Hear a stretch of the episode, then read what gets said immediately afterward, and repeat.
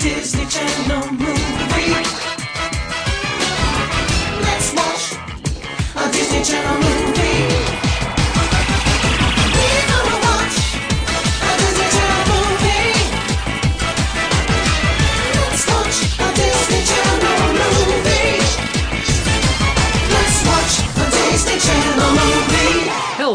Everybody. Welcome to D Comedy, your rewatch review, whatever you want to call it podcast. This month, your D commentators are me, Lucas, And me, Emma. and we are here today to talk to you about the Disney Channel classic. It came out six years ago. Uh, the- Not six years ago? came out in 2015. It's 2021. that somehow feels sooner than I thought. Really? I, mean, I- I, guess. I think it's because we have a memory of when this came out, and it feels like it was a forever ago. Yeah, I, I, I can't decide if I feel like that feels like it came out sooner than that or later than that, but that did not sound right to me. But we're talking about Descendants, the first film of what I think now is fair the to call. Descendants Cinematic Universe? I was gonna say the blockbuster franchise um, of the, uh, the current. Are there three or two? There's three. There's three. We've talked about the third one multiple times on the show. Cool. about it coming out. I just don't know that there's one where Ursula's daughter plays a large role. That's the second one, but she comes back for the third one. But I don't think she's she's the main villain of the second one. Got it. I've never seen the third one. Is it like a Fast and the Furious cinematic universe where the villains are the villain in one movie and then by the next movie they've joined the gang? Um, I'm led to believe kind of because I believe China Anne McClain in Descendants three is Chiller, and I think Hades is the main villain. Would we say China Anne McClain is like the Jason Statham of the Descendants? I think that's an amazing. First of all, I'm basing all of this on just things Emma has told me about the Fast and the Furious. I have not seen all the Fast and the Furious movies. But yeah, we're talking about Descendants today. But before we hop into that, um, just quick two things of DCOM news. One of which is very relevant is they announced they are doing an animated Descendants special outlining the marriage of Mal and Ben. Uh, How old are they? I they're 16. He's 16 in this. Yes. So I assume there's going to be like a time skip or whatever, and there's going to be you know some tangled forever after. I'll fucking watch it. I ship them. Well, it's anime. Oh, you're wrong. You're so wrong. Wow, this is gonna be a This really rough be. podcast. This is gonna be. I a lot of notes polarizing- about this. It's gonna be a polarizing opinion space. Anyway, that's happening this summer. Number one. Number two. We got some more details on Spin. the DJ movie. The DJ. Well, here's the thing: is they released some images from it. They talked more about it. They are very clearly trying to steep this in Indian heritage and culture. Like, there's going to be a big thing about her mixing in Indian beats, Indian music beats with her stuff. And I think Look, it's that sounds great, but anytime I hear the word mixing, yeah, yeah. No, uh, I'm with you. I'm, I'm with you. Me. I'm with you. Like, I don't know why we needed the It's DJ. also like it's it's not an inherently visual medium DJing. It's not interesting to watch someone DJ. It's not like jump in where like that's a really cool thing to watch. Yeah, no, I agree with you. They still haven't really put out a release date for that yet, but I'm kind of looking forward to it because I want to see how they mix uh, all this intense uh, Indian heritage stuff with DJing. With beats. with beats. Back to the Descendants. Um, as I briefly touched on, Emma and I watched this movie weirdly when it came out because Yeah. it was it was on Emma's radar for whatever reason, and she was like, "No, no, no, Lucas, you need to watch this movie." And I watched it, and I was like, "It's fine. I didn't hate it. I what it was it was whatever." And I watched it again for the first time. I hadn't seen it since, and you know what? It's fine. It's pretty good. It's pretty good. It's, It's pretty fine. good. It's a little basic in some areas. I actually think I like the sequel better. I haven't seen the sequel, but I think I I I feel like it's probably going to do what happened with High School Musical, where it will level up pretty intensely by the sequel. Yeah. Once they've gauged that people are this is something people are into, I I just like the concept. I think it's based on books. I I like the concept. I always I think one thing that really draws me to this movie is I really like when Disney plays with their own IP a little bit. I actually don't think they do that enough. Like I think it's really it's a cool idea to have the kids of Disney characters and like pl- playing with it. And I almost I actually almost wish they played with their own IP more in this movie. Yeah, I agree. First of all, yes, these are based on books, which I wasn't aware Yeah. of. I did, I, did, I did not know that. But here's what gets me about that is I feel like there's so many more imaginative things, places you can go with this concept, and they don't really do it. True. The other thing that drives me like a little bit like nutso is that it is like Disney. Like Disney made this thing about Disney characters. hmm Why don't they fucking like look like the shit in Disney movies. Like, why is everything like uh, Uncanny Valley like slightly off? Yeah, uh, well, we can talk about that as we get into it. But they definitely sometimes. Well, the thing is, sometimes they do that for in really interesting ways. I think I like some of like the updates they. Well, I with. like when they update it, but when they are showing them in full formal dress, or when we're seeing like the explanation, why does this shit not look like Disney? And- but they- Where's Cinderella's castle? Like, There, show it. there are me. also some casting fails, in my opinion. Oh. You can't tell me that that woman is Belle. That woman is Who is not. that? That's who just is- a random I, PTA I, I do. mom. I do not know this woman. But it's like we literally have people in our theme parks working as Belle. Like you, you have someone that could play that. that like they do some. They we, you see Belle, and yeah, she's just a mom, and then they have someone be Snow White later, and they actually put her in like a dress that's kind of like Snow White and do her hair kind of like Snow White. that I thought like, looked way better. I'm like, that's all you had to do. Why didn't you just make Belle a mom in a dress? You know, it was really worried about Beast. Also, that dad with his glasses. I I feel like that man is secretly so sad. Yeah, oh, there's something deeply wrong with him. There's him. something going on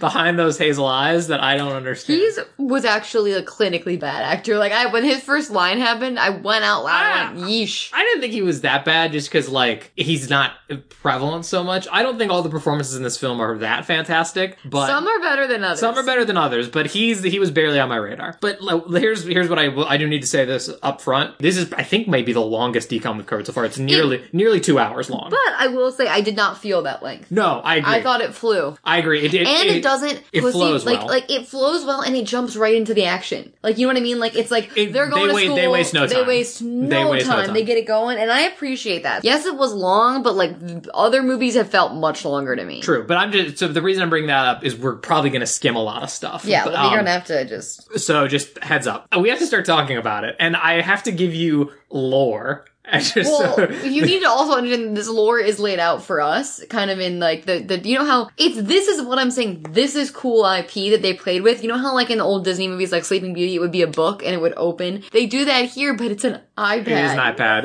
and, and, Mal is narrating off an iPad. so I had forgotten about that. That this So happened. would I. And here's what I will say: my impression of the entire Descendants franchise. And I, this is not a critique. This is just my impression, and I think it does it very well. Much like you think Zombies is trying to be very campy, I think Descendants is inherently over the top. And Yeah. I think it works for them. But like, just the fact that they go so hard into this concept that it's like, this isn't the normal fairy tales. There's an iPad, and there's these are the kids in the fairy tales. I agree with it's you, over the but then they also try to get so deep because, like, it is like they're digging into the existential question of like nature versus nurture. yeah. And it's like that that tone doesn't work so well when like when there's like those deep scenes of like I do I have to be this way because my parents a shitty person. Like it's actually kind of a, a tough subject Yeah, matter. there, there actually, I, I had this note later, but there is genuinely like a message. And again, this is what I'm saying. I feel like this movie missed the some opportunities in some places. Uh, There's genuinely a message here about the fact that your parents aren't obligated to love you, and if you Yes. do, if you don't feel you're being loved by your parents, you cut them out of your life. Like you have to have to be you have to be strong to cut toxic people out of your life. And it also like if you have a terrible parent, then uh, it also is telling you you don't have to like co- like continue the cycle and then be a terrible parent. Like, you Yes. can be something different. That is, which is a cool message. It's just, but it's just under It's a six little layers. hard It's under six layers of hair color. no, no, you know what? It's under six layers of leather. Why Yes. are they in so much How- fucking leather? How many cows must have died? die. Thousands. okay, so hang on. Let me give you the lore on this place because it's pretty bonkers. This is also bonkers. This is bonkers. and This is the lore. This is the yeah, Beauty and the Beast. You know from Disney's Beauty and the Beast. They got married, Tale as old as time. and then the Beast. Song is old as rhyme. Emma, the Beast united all of the kingdoms. So, quick TO on that one. I said this literally in my notes nuts I'm not gonna be a big stickler. I know they're playing very fast and loose with Disney canon and Yeah. lore and all that stuff. Whatever. Beauty and the Beast was just France. It was just France. It was just France. Like you know, like I understand there was a magic sorceress and all that stuff. And I don't even think that he was like the prince of all of France. I think he was like a No. regional prince. Yeah, he does not have this kind of power. and but what gets me, Beauty and the Beast was just the wrong call to be in charge of everything. Why He- are they the ones? it should be Cinderella. Cinderella and or Snow White because Snow White was the first movie. Mm-hmm. Um, uh, but Cinderella is the much more iconic castle. I- It would have made a lot more sense to me. and there's but- all this fairy godmother bullshit. Yes, there's so nothing to- much which fairy has godmother. Nothing to do with Beauty and the Beast. It, I, so Why okay. is she crowning someone? the point is, yeah, Emma, you're you and I once again, Emma and me this season just on the same page. Wait till we get to Ben. I think we're Yeah, that's true. That's true. Um, God, Ben is back. We're about to we're about to get to Ben in a second. But so the point is, he united all the kingdoms, quote unquote. They're actually they actually show us a map, and we see some kingdom names. Uh, Also, does this inherently then include China? Because Mulan is that from was China. yeah, that was a whole thing too. But so did you read some of these names? No, of course. There's like so far away. There's like old. I can't Auradon and Sherwood and like Also- thing, and then also and then also why- if History Island, which is but also a good one was uh there's Bald Mountain, which is a Fantasia reference, which I enjoyed Mm. because that's Chernobog, baby. But really quick question. Yes. If why is it called Auradon? No clue, no goddamn clue where that comes from. It sounds like Aurora, but the that would be a Sleeping Beauty. That would be that would be a Sleeping Beauty thing for sure. But so the main point is there's basically Beauty and the Beast unite all these the kingdoms and all the fairy tale one- worlds under into Auradon, and they kick all the villains and the henchmen and the sidekicks and the bad guys all get kicked to this island called the Isle of the Lost, correct. Now, which seems like Australia, right? I mean, I guess yeah, it's like a it's a penal colony, but I mean there was other ones before Australia. Um, but the point is that it's very what was that once upon a time kind of thing Yes, where it's yes. like fairy tales reimagined the modern day. Like this kingdom is now like the modern day with like cell phones and stuff like that. It's Yes. like uh, onward. Uh, in Do we know? Wait, before we get into this, do we know where it was filmed? Because it looks like a real college campus. Uh, it set some of it was filmed at the place they used for the X Mansion in the X Men movies. I saw that. I don't know where rest of it. I think some of it was Canada, but I. So- I but it I was looks wa- like I a looked at- legit college I was campus. I was watching the credits and I didn't see it listed, but maybe I missed it. But so Beauty and the Beast are the king and queen of this whole of these United States. They have a son whose name is Ben, and he's going to become the king because he's turning sixteen. That's not how fucking That's not how that- work. that's not how that's kings not work. How kings That is work. not how kings Why work. would he assume the throne at sixteen? His dad's still alive and kicking. Yeah, he- the dad just doesn't want Why? to be the king. Yeah, why is the dad? It's time for my sixteen-year-old son to take over my fucking job, ostensibly. Here, here's what it is because he's getting fitted for a tuxedo. Belle and the Beast come in and are like, "Hey, hey, hey, ready to be a king? Getting ready for that coronation?" And he's like, "Oh, don't even trip. Got it." He doesn't talk like that. I Got my first big proclamation. first proclamation figured out.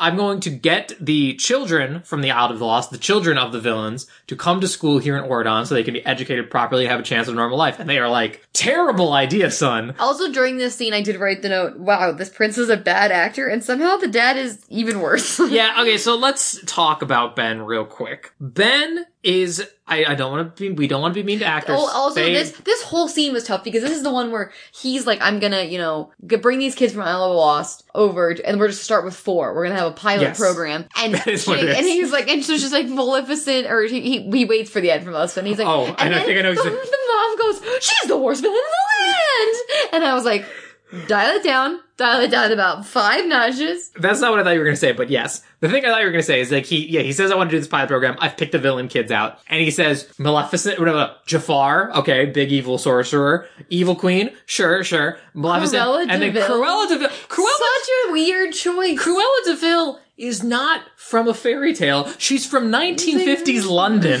like she drives a car. Why car. doesn't she have a British accent? Yeah, she well, the original Cruella didn't have much of a British accent. She just said True. darling. Yeah, and that's like, what I "Ah." was looking for. But you're right. It's there's she actually also, by the way, has no power. She's just a person. She She's is just- just a person. Someone call her hashtag girl boss. Yeah, I, I, I, a truly a wild choice.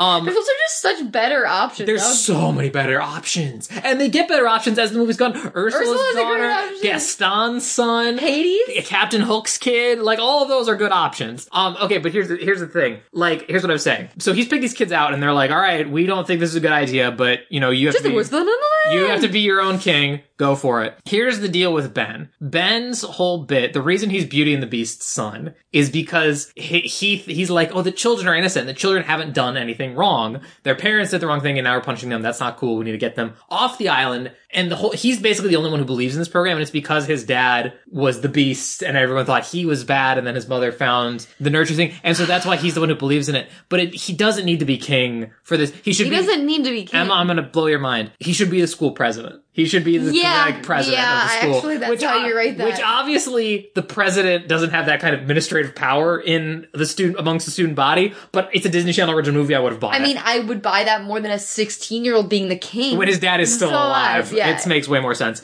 And then have Cinderella or Sleeping Beauty or uh, Snow White be queen. Yeah, I- it makes a million times more sense. Yeah, also, like, what? Does Belle have no ruling power? Is the male. I- she's the princess. Yeah, well, no. Oh, I guess no, he's- no, no. Adam, no, no, excuse me. Beast is Beast, please. Beast is the right one. Beast is the right one. I just think, like, she's such more of, like, a character. Like, is it really a patriarchal monarchy where it only passes from men? I guess so, because like, but why? why isn't Because that? only he, I guess she has a tiny tiara but that's fucking bullshit. What is this? His crown is so plastic. So bad. It's so bad. so bad. That's what I'm saying though about Disney. It's like, what? I've seen better crowns in in ma- Magic Kingdom parades. Yes. Why would you not just go to your own Just go to costume Disneyland costuming. Go to your Go own to the dog. costume department. They have 10 million better things to put on his head. Okay, okay, hang on. But I need to finish what I was going to say about Ben. I don't want to be mean to Ben.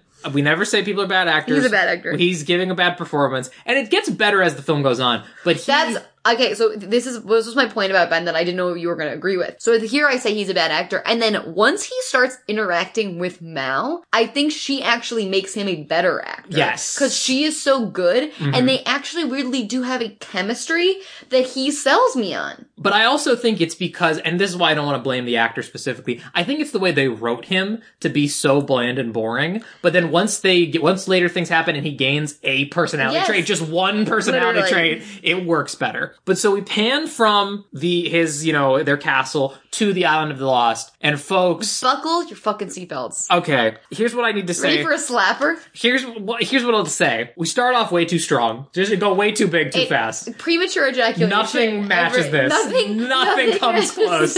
Nothing comes close. It, it electrified me, in body and soul. It bewitched me. So this is a musical, in case you didn't remember. This is a musical, and this is the villain kids instruction song, and it's basically their theme throughout Yeah. the Oh, it movie. comes out- It comes. They, it's a musical stinger they play. It's called "Rotten to the Core." Into the core, core, core. I'll I'll play it at the break because it's the best song and kind of the only good one. It's the only good one. But so we get to see the island of the lost, and the logistics of this island murder me. Oh, I I- I cannot. Fa- First of all, How are there that many people? how many it? Disney villains are there? For but which okay, The way I explained it in my head was that they're all. You don't think about how many henchmen armies we've got. We're dealing with. I guess I whatever, or the, everyone has just been boning on that island twenty Well, the reproductive rates- It is a lot of teens. It's let's be real. It's of a children. lot of teens. A lot and babies. There's a baby. At There's the been, but like the things. Okay, the things. Also, is everyone? And I don't. know everyone on that island is unhinged. Okay, well, yes, but I also the I don't like the logistics of like why are everyone in Auradon they all have two parents and everyone on the island Lost it's a single parent household. Um, Um, I do believe it is just free for all, free for all fucking. And then- uh, it kind, they kind of imply that it is, and then like we'll get there later. It's kind of implied that you just throw yourself around wherever you feel comfortable, and whatever happens happens. well, that was in the town bicycle. No, everyone's the t- first of all, the evil queen would be the town bicycle, the but town is made of bicycles. the town is all bicycle. It's a bicycle based economy. But here's what I'm saying. Here's what I will say. This was missed opportunity number one for me. Why are there no combo kids? Why do we not have the son, the, I- the child of Maleficent and Jafar? Yeah. Like something like That's that. what I'm fucking that would saying. be rad, That right? be like fucking rad. combine those things. Like obviously there's probably like a gender imbalance. It wouldn't be perfect. I get it. But like that would be so cool to see like how Disney villain parents raise would a have been child. so much cooler than Cruella de Vil being one of the villains. Because I also think the Cruella thing, just going back to that, it also, because I have complaints about this, I also want to say really quickly before we get into round of the, the cord too much, I saw this and I literally, I out loud was like, oh my god, this makes me so sad. I love Cameron Boyce. He's so good. He's rest in peace. R.I.P. boy. He is so talented. He's so cute. He's an amazing dancer. He's an amazing dancer. Both of the guys are such good dancers. Can they sing? Absolutely not. Can they dance? You bet your twinkle toes. They are so good. It's really so weird. The girls are amazing singers and the guys are the amazing dancers. It's like a. I mean, the girls aren't bad dancers, but they're, They're just, not as good as they're- the yeah, they're no, they're yeah, Cameron Um, Boyce is lighting up the so stage. good. He's And doing like flips and shit. It's crazy. They both were. They, Yeah, the well, the, choreo. Boo Stewart's doing like acrobatics, like swinging on monkey bars Yes. and stuff. But like, but uh, freaking Cameron Boyce is just doing front flips. It's Oh, amazing. It's absolutely sick. It made me really sad because I really loved him. And the other thing though that pissed me off though is that because I think they pair, put him as Cruella's son, he doesn't have as good of an arc as the other characters. None of them have an arc. That's, No, that- they that's, do. No, that's well, that's my main issue with this movie. And, and I, I, that was being I'm not saying it's well done. That's that was hyperbolic. I, absolutely. This is Mal's movie, and that pisses me off because the other evil kids are just as interesting Oh, as her. completely. And and so to kind of throw them by the wayside, it literally here's the pecking order: Mal, Evie, Jay, and Carlos. Yeah. That's the pecking order of who gets the most attention, who gets the most focus, who gets the most narrative But development. Jay at least Jay, Jay does not get enough development, but he at least does have this arc with the with the turning thing. Like it, that Right, but like, the in- arc is over like halfway through the movie. Yeah, yeah, yeah, And then just at the end, he's like, "Remember, I did have that arc." I'm saying compared to fucking Carlos, who's literally his thing is that he likes dogs. I don't. I, that's so dumb. It's, It's such a so- waste, and especially because Mal and Evie's arcs are also like really deep. And I like, like if you were gonna make him Cruella de Vil's son, do something interesting with that concept. Not just be like he's afraid of dogs. No, he's not. it's That's such a the arc. dumb the use arc. of the the. Especially because he's the only different gendered villain kid. His Yeah. mom is a villain and he's a boy. And wh- which, by the way, let's just talk about this here. The reason I bring up the, the different gender thing, the two things that elevate this movie, no matter any bad thing I say about it, number one is the choreography. Kenny Ortega directed this movie, and his fingerprints are all over it. There is nothing bad I can say about the dance number of Rotten to the Core. It is so. F- I can listen. I could complain that the song is kind of overly dubstepped and a little cringy, but it all just I melts actually away. like this. Oh, the second just- the second they start dancing, it is Because this this mm, number it starts with them like running through the streets like I'm the worst, I'm the nasty, Yeah. and they're like walking through Over the, the island over the top for sure. But their kids are selling it, and then they all come together, and then it's a big group dance number, and it is so it's, iconic. It's a it, it it's erotically charged. Yeah, not yeah. not like in the way they're dancing, but it makes me erotically like I'm just ready for whatever's about to happen. Okay, but my problem with the songs in this movie overall, I think can be really highlighted by this because this is what I think they all should have been. Something like Rotten to the Core, which it is overly dubstep, or not dubstep, it's auto-tuned. But You know, there's dubstep in there. whatever, There's dubstep. electronic beats. But Sure. my point is, it's a little cheesy, but it's playing with Disney lore, rotten to the core. Apples, like it's it's kind of all winking at the overall thing. It's not the rest Mm-hmm. works. of the songs are like bland High School Musical cutting room floor, like light it up. I'm like, this has nothing to do with like the cool concept we're playing This is here. the best song. None of them, the rest of them, even come close. But something weird they kind of do is that each song has like a distinct musical style too, where it's like the one with Maleficent is like a vaudeville. I Like, actually do it's- like that It's one. not bad, but it just is like it's not memorable. You're like that was fine. I thought you when you were saying the things that elevated this movie, I thought you were going to say number one, Kristin Chenoweth, because Oh well, we're, we haven't met Kristin Chenoweth but I'm saying here is number one the choreography. Number two, Emma, you have to agree with me. The costuming, the kid, the villain. they made kid. some choices. They made some choices, but I kind of love all of them. No, I- on the villain kids, they all look consistently amazing, especially Carlos because they had to incorporate the Cruella de Vil Yeah, designs Carlos's into, is the best. into Carlos's boy is the clothes. best. It's boy, his is the best. Evie's. Evie's is the second best. Then Mal, and then. Jay just wears like leather is jackets. boring. That's just. But they also okay. I love the costuming. I completely agree. I love the way they style Evie and Mal too. Like I, I just love like like the tiny tiaras that Evie has like woven into her hair and shit is so cool. I did wonder why they were like because they are bad, we must only dress them in leather. These That's- kids had to be sweating their fucking balls. I think it's because the in only this dance number in the sun, they are all in head to toe leather. It's the only clothing that implies you murdered something to get it. Yeah. Except like fur, I guess, but that would look them too look too fancy. But the, so they do this amazing, incredible song, dance number. It's all good. The thing is that I was mentioning about the logistics. We just see little pieces of life on the island of Lost, and it's so bonkers where people are drinking like tea, but there's no tea in it, and it's which I, I don't know. can't spend too much time on this I know, island. but 'cause- okay. But the thing that you have to agree with me that truly remains, it haunts me in my dreams, is at one point Jay pulls back a curtain on something, and there's a man in like prospector pajamas, like those one that onesie, and he's in a tub. Oh, and he's yes, what was and he's this? washing himself. There's suds, but he's wearing clothes, and he's just like, "Ooh, you've opened my bath," and I was like, "Wait, why are I you just a man such in the streets?" interesting choice because I thought they would style it a little bit more like everyone's a villain, like like, but they don't. Like they're villains, but the people that they're running across on Island of the Lost are just doing weird shit. It looks like if you took the town from Jaws and like the seaside town Yes. from Jaws, and then just filled It does have very, very seaside energy. well, it's an island. Yeah. And then just filled it with a bunch of like circus performers. Yes. like It's circus it's circus performers. but like a 1920s circus. Like the circus from WandaVision that she turns the, the shield camp into that kind of thing. Anyway, then they go and meet their parents. There's also bucket drumming in that number, and I really There liked is. that, and I wanted to call out how It's- that was great. we meet their we meet the Maleficent first, who's as Emma mentioned is played by Kristin Chenoweth. Kristin Chenoweth having the goddamn time of her life on Oh, that screen. Absolutely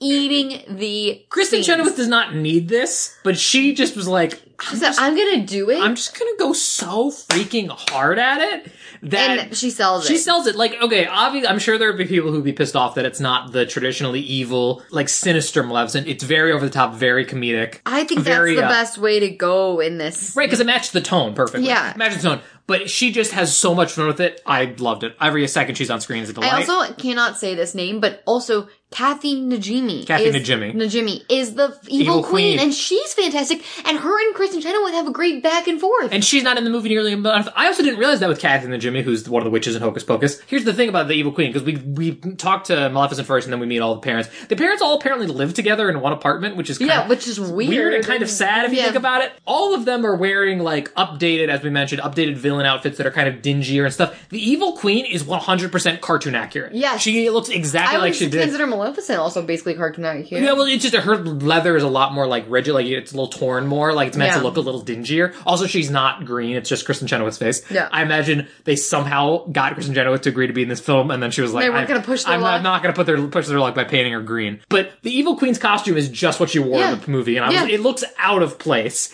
And also, like they they uh, do her makeup and like her hair in that like uh, what is that called, like a habit thing that she wears. I don't know what that's It looks called. so weird, but, But it in- makes it hard to 3D. recognize her. It does. Okay, and this is my biggest problem. Not probably not my biggest, but one of my biggest gripes is Jafar. I love Jafar. He's one of my favorite Disney villains. this guy doesn't capture the essence of Jafar. Not only he, but the writing does it. So they they establish, and to be perfectly frank, is a little, it's a It's little, racist. it's a little racist. It's a little, culturally He's insensitive at the very doing like least. a really over the top accent, yeah, he's and not, he's like a thief who's stalking a store, which It- is not. It, it didn't a, feel great, sh- a shady store owner, Yeah. and he's and he's the only and Middle it's like Eastern a family business. I, I didn't love what it was and also doing. the fact Jay, who's his son, is um Not- the, oh Boo Boo Stewart is not. Is he Middle Eastern? No. Okay, great. He's I, I looked it up because I want to know. He's a bunch of stuff different mixed together. He he did play um, a Native American person in a movie, and people were kind of like, "Huh?" And he's like, "My dad is has some Native American. That's unsubstantiated. No one really knows."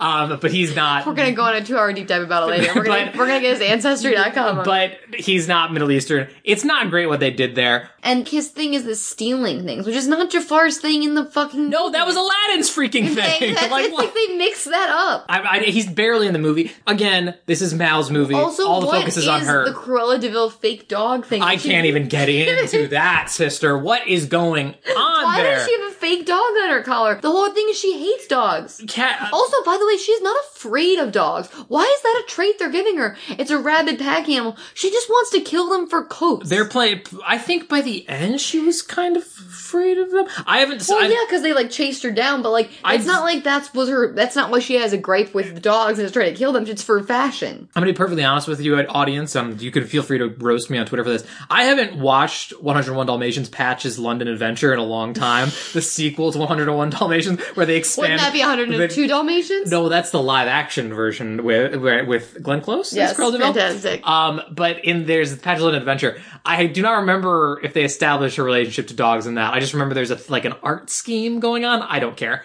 But the point is, she's the worst one because, like, well, no, the racist one's the worst one. The racist like, one's the worst one, and I actually do like that they colorblind cast it. I Yes. like that she because Cameron Boyce is mixed race, Mm-hmm. so that makes sense that she would be black. Um, and she's actually like her styling. I thought was pretty cool, but she has a stuffed dog like on her lapel that she talks to. Yeah, well, I, I don't think her styling is that cool. It's just like black and white and torn up and Yeah, red. whatever. But yeah, they colorblind cast her and Audrey later on, and I was like, hell yeah, Yeah, go for it. Also in this scene, uh, Evil Queen is drinking what looks to be a Shirley Temple out of a wine glass, which I thought was so bizarre. Yeah, um, let's also talk about this, and this this this is just a personal gripe. The fact that she's just evil queen is the stupidest thing on the face of the planet. Well, doesn't have a name. She has many names. She's, uh, the name I've always known her as is Queen Grimhilda, which was the original promotional name for her. that But they, no one would they fucking scaled that. know I know that. that. I know that Disney Channel. Um, also Queen Ingrid has been used sometimes. Either of those would have been great. It also freaks me out that they don't uh, call uh, the Beast Prince Adam, which is what he's generally Yeah, kind of do they referred just to. call him They- Beast? They, they never call him Beast. They they say Belle married her Beast. That's all they ever say. It pisses me off. There's a You know what pisses things. me off is that all of these people named their children like basically their own names. I but the thing Evie the thing is though it, it's a convention. It's the it's like a thing of the whole movie, so I'm okay with it. Also, yeah, let's we haven't actually broken that down. So we have Mal, who's the main character played by Dove Cameron, Evie, who is the Evil Queen's daughter. Jay is Jay- Jafar's son. Yes, and Carlos is Cruella de Vil's son. And like Evie's whole thing is horny.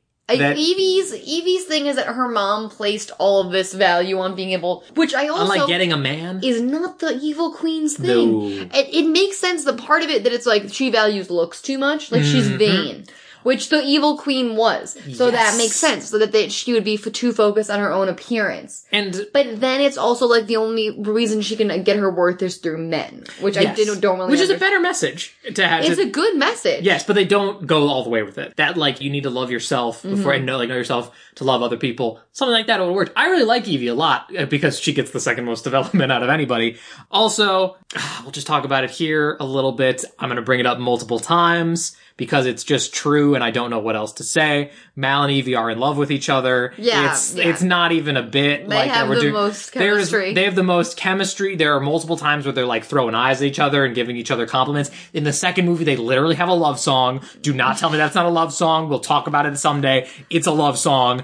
They are gay for each other, and and it's just that's And that's what the movie I would want. It's yeah, but Emma, it's like it's bo- it makes me angry not because they don't confirm it, but just because like they did it, and I don't know like what, what was the point? like what was the point if you're not going to give it to us, right? Like Completely. you did it, like you made them gay, but just like come but on. then they're like they're friends. Hey, she loves Ben, which is my other real gripe with Ben. Ben, the, she did, Mal and Evie deserve each other. Ben is in A the- beard. an obstacle for that. I do love in this scene though. So it's the villains, all the kids, and they're like, "We don't want to go to stupid Auradon." They're like, "You're gonna go. You're gonna get the wand. You're gonna bring it back." The barbs between Kathy Najimy and uh Kristin Chenoweth are so funny. They're doing like weird like wine mom humor. And Yes. like, it That's a great way to put it. And she's like, "I can't find it, like my waistline." and I was like, "What is this? I love it." It's I, it's very good, and I wish we got some more of it. Uh, oh yeah, also Maleficent gives Mal her spell book, being like, "Here, this will help. Um, you need to steal the fairy godmother's magic wand and bring it to me, Maleficent, Kristin Chenoweth. Mm-hmm. Um, and then I can use it to, you know, free us all from this island, and we can take over Auradon. Villains are gonna rule again. Steal- What is the green eye thing? I They I, do not explain. They do not that. explain it. I think, I guess magical arguments are settled through staring contests. Where That's, your eyes glow green. and then if you look away, you, you do what the other person says. There's also a crazy just direction here where they, like agree they're gonna go. There's this crazy direction where they're like the car is here, like it's ready to take you guys. this has happened in like five, five minutes. and I love Ben that. said it and it that. happened. Jump right in. I don't want to see the bureaucratic nonsense of how it came to be. They're like, oh, the car's here, whatever. Kristin Chenoweth ushers Mal out onto a balcony to stare at Auradon for one second and goes like, this can all be ours. And then she walks back inside and is like, come on, Mal, what are you doing? And I was like, why have her go on that balcony in the first place? It was so infuriating to me. That's sorry, that's really nitpicky, but No, was, no, I get I you. was like, you didn't even have a scene out there between the two of them. Why would they even walk out there? Yeah, so the main reason we're seeing this, and there, it's, we see it a couple other times, is to establish that, like, well, not just establish this because they don't explicitly show it. The parents don't really care about their kids that much. They just want them to do things that make them more powerful, and the kids are also kind of afraid of their parents. Carlos, especially, his mom is like kind of abusing him straight up, mm. like using him for manual labor and stuff like that. But yeah, they agree to go, and there's like this big fancy limo outside. They all get in it. They cross the magical bridge into Auradon. It's big. And Why does candy not exist in Isle of the Lost? I just don't think there's a lot of food. I think they're essentially starving these people.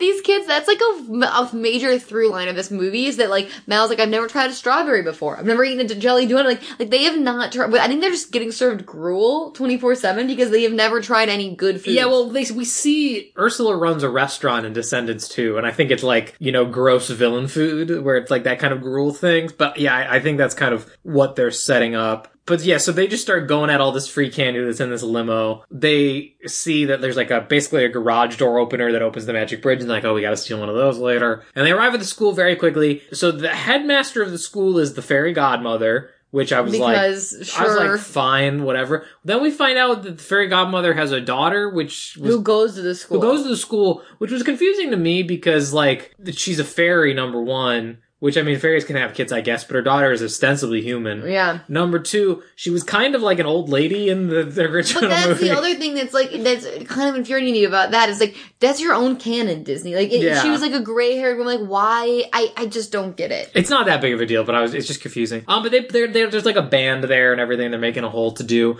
Ben comes out with Audrey, who's his girlfriend, who is. And here's here here's also like I said, it's stupid, but it's a convention of this movie and the story, so I didn't hate it. Is whenever a character is introduced in this film, They say their parents. they say, "Hi, this is my name. I'm this, This person's child." They Like- do like, it every time someone. So it's like, I'm Audrey. My parents is Princess Aurora, you know, Sleeping Beauty, ha ha ha ha ha. And Audrey's supposed to suck. She's very vain and mean to the villain kids for no reason. cookie cutter of Disney. She's like ladder climbing by Mm, Yeah. dating the prince. Um, although they're all princes and princesses. Well, he's the king. Of He's the, the only one that can rule. Apparently, they're For all. some reason, yeah. Also, Evie comes out and she's like, "I'm also a princess," you know, daughter of the evil Evil queen. queen. And then she's just like, mm, "We don't recognize we that. don't, we don't recognize that authority. you have no regal power here." And I was like, "What?" I'm is- like, does anyone besides Ben though? Do you fucking you? And this this this bit here is kind of what I'm talking about, where I really really like um oh god, the I just I not you, not you. Sorry, I read I just literally love I love Dove Cameron. I think she's so good. She's great in this movie, in by this, the way. uh, They're all the kids are great. Fantastic. She's so good, and like in this scene when she's talking to them, it's like this shit should be so cheesy, but she elevates it in a really funny way. Like she, her snark and like her little like looks, and then when she talks about um I didn't like this first scene of her and him flirting back and forth. It gets better as it I, goes on. but I do like, I do really like it. Uh, and he got better when the second she came onto screen and they were having like trade barbs. There was this little thing about, yeah, um, yeah. you know, does your mom like not let him, or something about does he shed? Uh, Talking about her his Yeah, because the, the statue turns from a man to a beast. and. Mal's like, does does he shed? And he goes, oh yeah, my mom won't let him on the couch. And she kind of like looks like is surprised that he and he That he like made a made, a joke, joke. That yeah. he like made a joke or was making fun of himself. And I just want to say really quickly before I you know completely lose everyone, I love in movies, especially kids movies like this, when an attraction is based on humor. It's not just like so many Disney or just chemistry. yeah, just like chemistry, like getting along with someone, but like, it's part of the same coin. Like Yeah, you know, just- enjoying someone's jokes and someone getting like your funniness. Like so many of these Disney movies kind of infuriate me, especially female led ones, where like the love interest is just like this random bland man, usually with frosted tips, that like they don't really have any interaction with besides like being awkward. Like Lizzie McGuire trips in front of Ethan Craft. Like I liked this from the beginning, where it's like you can see, oh, she is surprised by the fact that he's funny and he kind of likes her. Like Don't call out Cameron Willis's frosted tips in this movie. I was more referring to like any lead from No, basically 1999 to 2004. Here's what I'm gonna say. So Ben and Audrey like, we'll show you around. It's great. Audrey immediately is like, I don't want to do that. I don't want to interact with these villain kids. And she's like, we're gonna throw you to Doug, Disney Channel. You can't do this to me. Disney Channel, you can't do this to me. Doug is Dopey's son, as in of the seven dwarves. I don't need to know that Dopey had sex. I don't, don't- need to know so this. right. I don't need to know this. Who is fucking dopey and why is Doug normal size? Why is he a human? What? What? I like it's like a Goofy and Max situation. I don't need to know that Goofy had sex. Yeah, like you're you can't do You're this right. to me, guys. Come on. And it's like that only opens up more questions that the movie doesn't answer. he also speaking and then With he, who? he I, I'm not, I can't I can't I can't I can't. Also, he, he ostensibly is has forgotten the names of all. of He was trying to like name the seven dwarves. He dwarves. forgot one of them. He forgot one of them, and Carlos comes in and finishes. It's like those are your uncles, man. like what is going on? So yeah, they they go to their dorm rooms and they're like really really nice and like the best things I've ever seen because they've essentially been living uh, in poverty. in that like f- four families in one room, apparently. yes, and like they you know close all the But curtains Mal and stuff. doesn't like it because it's too bright and airy and like pink, and so she closes the curtains and makes it. She's like, better, it's darker. Right. And literally, it's day one. They're in their dorm rooms and they're like, okay, Time to start stealing this magic wand. They find out it's at a nearby museum. Also, sorry, quick call out to the hardcore Disney fans. The boys are playing a video game, and anyone who watched Disney XD when it was coming out knows that that is clips from Aaron Stone, one of my favorite Disney XD original programs when it was coming out. It was not good, but I loved it. Yeah, but Um, what was that video game where they have nunchucks in their hands? uh, that was just nonsense they were having to. That was pre-rendered stuff from a TV show about a guy who the video game was real and he needs to become a secret agent. It was. I liked it. Anyway, they're like, okay, this wand is at a museum. Let's go steal it. They say it's two miles away, Yeah. and then they run, Run there. there. They did a two-mile run, head to toe in leather. Leather. Well, that's what I'm Head to toe. They have to be sweating. There's one security There's guard. ostensibly one security whole- who's like 85 years old. And this is basically like the Royal Culture Museum. So there's like Maleficent's spinning wheel is there. And Mal does a spell. I'm just gonna kind of breeze through Yeah. this because it's not that interesting. She does a spell. I also remember this happening way later in the movie. No, I didn't realize it's the first It's night. the second scene. But I, she does a spell, so he goes over and pricks his finger and falls asleep. She then opens the door. Oh yeah, also Evie, for the record, just because it does come up, Evie found it because she was given the, a shard of the magic mirror by her mom that lets her find things, Yeah, she has a little pocket magic mirror. Mm, which is a good idea. Yeah. Also, this was the other point, like the, in this pre-planning stage, I was like, what purpose do the boys serve? Like, what are the boys bringing to the table of this operation? Because it's literally nothing. Mm-hmm. Is Carlos supposed to know tech? No. That's that is no, but like the computer, he's the one that like f- finds and he's like, he's like, oh, it's located here. And then in this heist thing, he says something about like a circuit board, and I was like, is that part of his character? He's just a guy. He's just just like his mom was just a woman. He doesn't like Jafar. At least was a sorcerer. Not that Jay ever uses magic. No, he doesn't like. But It's not even an element. He's just a dude. Like he's so out of place. also, Jay and him have nothing, are bringing nothing to the table. I will. G- no, Jay is at least strongly. He tries to break down the door. Yeah, like yeah. that's the, the best he's got. Carlos is just along for the ride. I guess Carlos is fast. That was his like attribute. I, I don't know. But yeah, they break in and they figure out where the wand is, but they pa- have to pass through the Hall of Villainy, and there's wax statues of all their parents in like their Them prime. having to stare down lifelike replicas of their parents is a wee bit heavy-handed. it's a little much, and like it's and it's them, but it's not just their parents. Their parents like in their prime and like their full villain garb and like and all that stuff. And it's supposed to be yeah, very scary. And it's like oh man, our parents are gonna murder us if we don't do this. And then they take off, and freaking Mal just hangs back to look To at sing to the to look at statue. the yeah. And she already she starts singing the song a song, and it starts off. Hang on, I wrote it down where it's like I don't know what to do. Can I be my own That's person? my problem with these songs too. The lyrics sometimes are just a little bit too on, on, the, the nose. nose. On the nose, but also, but th- that's not even the fact they're on their nose. If you want to put that song in later in the movie, fine. She, she's already There's no conflict. there's no conflict. She's all of a sudden is like, "Can I be my own person with your when you're my mom?" And I was like, "Was that a thing you were You worried were about?" you're running this operation to get yes, the wand. you're literally following your mom's. And then, okay, time for Lucas's theory corner. Put on your tinfoil hats, everybody. I genuinely think this next number was just added in when they got They had to. Kristin, Yeah, when, when they got I, I Kristin Chenoweth. completely agree. They were like, "There's no, we cannot do this and not give her a song." They can't, and where, but where, and they were like, we've already got the script finished. Where can we put Where a can song? we put it in? I Because like, okay, like they're what if they- separated for most of the movie. well, yeah. What if we like the part where they see the statues? The statue comes to life, and she does a vaudeville song and dance number because that's what happens, audience. And as Emma said, it's kind of good. good. It's kind of good. Um, I mean, it's totally out of nowhere. and Don't you wanna be right in and it's, and it's totally out of nowhere. It has no consequence on the plot, but it kind of slaps. Like, I kind of loved It's it. kinda- and there, there's a part where they like hold onto the staff and they're doing like kicks and like a little kick line. Yes. And I kind of love it. And I like seeing, they also were like, okay, we got Dove, who's great, and we have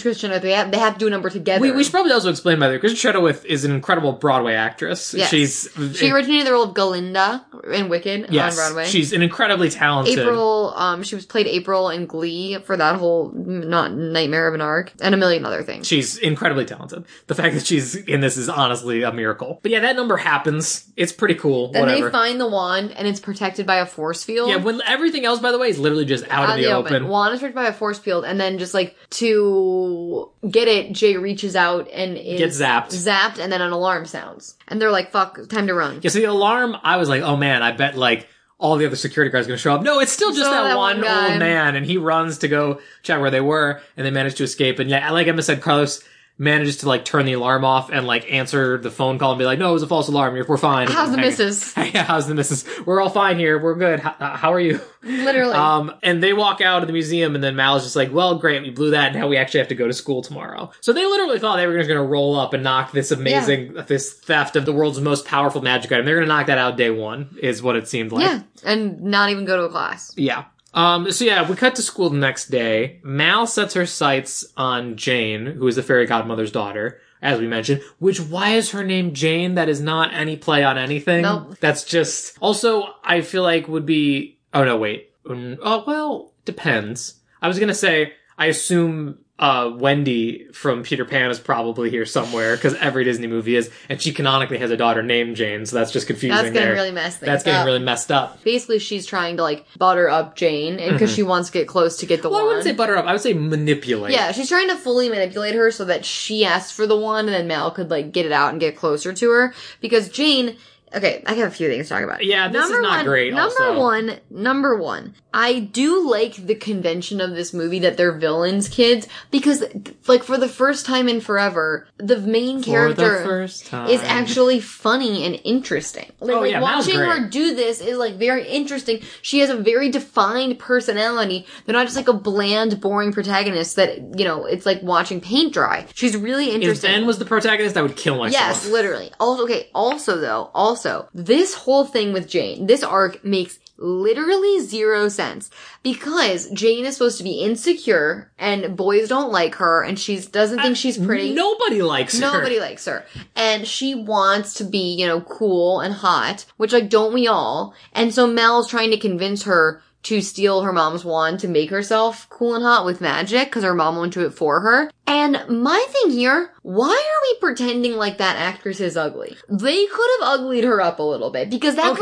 girl is beautiful. Yeah, she's obviously She's stunning. Okay, that's not the direction I was gonna go, which is just we don't need to have this like take pot shots at women being like your whole face is messed up, and it's like come on, Well, you no, they don't do need to do that. But I, I, you know what? I'm not a perfect feminist. I like a makeover scene, you know, like the next girl. Yeah, Like, okay, You know, when yeah, it's like yeah. when you have somebody in like bad clothes and like things that just don't flatter them, and then like a bad haircut, and maybe their makeup's not good. Like that would be a cool if if she yeah, if you, looked you- bad. if you put in the effort to make her look bad instead of just making her look normal and be like you're ugly, Ugly, that's, that's bad. that's, That's, why. I think it's damaging because Yeah. she has like these beautiful eyes, it's like so she's a really cute costume. really cute costume, and, and Nell's like, "This is a fucking wreck," and I'm Yes. like, "What's going on?" She's like, your hair hides your other features, and I'm like, you mean her fine Her face? beautiful face? Yeah, yeah, that's that whole scene. And like, so Mal casts a spell to make her hair like curly and flippy. There's probably a term for that hairstyle. I don't know. Luke nailed it, Luke. Just don't even worry about that. It was like a short bob before, guys, and now it's like long. And It also curled. looked fine before. Yeah, I would yeah. say it was, working. It It wasn't. was fine. It was fine. But also, what I thought you were going to bring up is the fact that she's like, why doesn't your mom just use her magic wand to make you look beautiful? That's not what she did to Cinderella. She just gave Cinderella some Better tight threads. clothes, she gave yeah. her some tight threads, which is basically what Mal does. So, whatever. She's like, yeah, if I can convince my mom to take the wand out of storage, you'll be first invited to see it. So I like, she's like, cool, great, pulling that off. So this is the dumbest thing in, in the movie. I mean, I say dumbest, but I, I, I shouldn't complain because it gives Jay character development Oh, the sport. the sport, the events? sport, yeah, which is called Tourney. Tourney, um, which they then drop for. I forgot this movie invented a sport. I, I did too.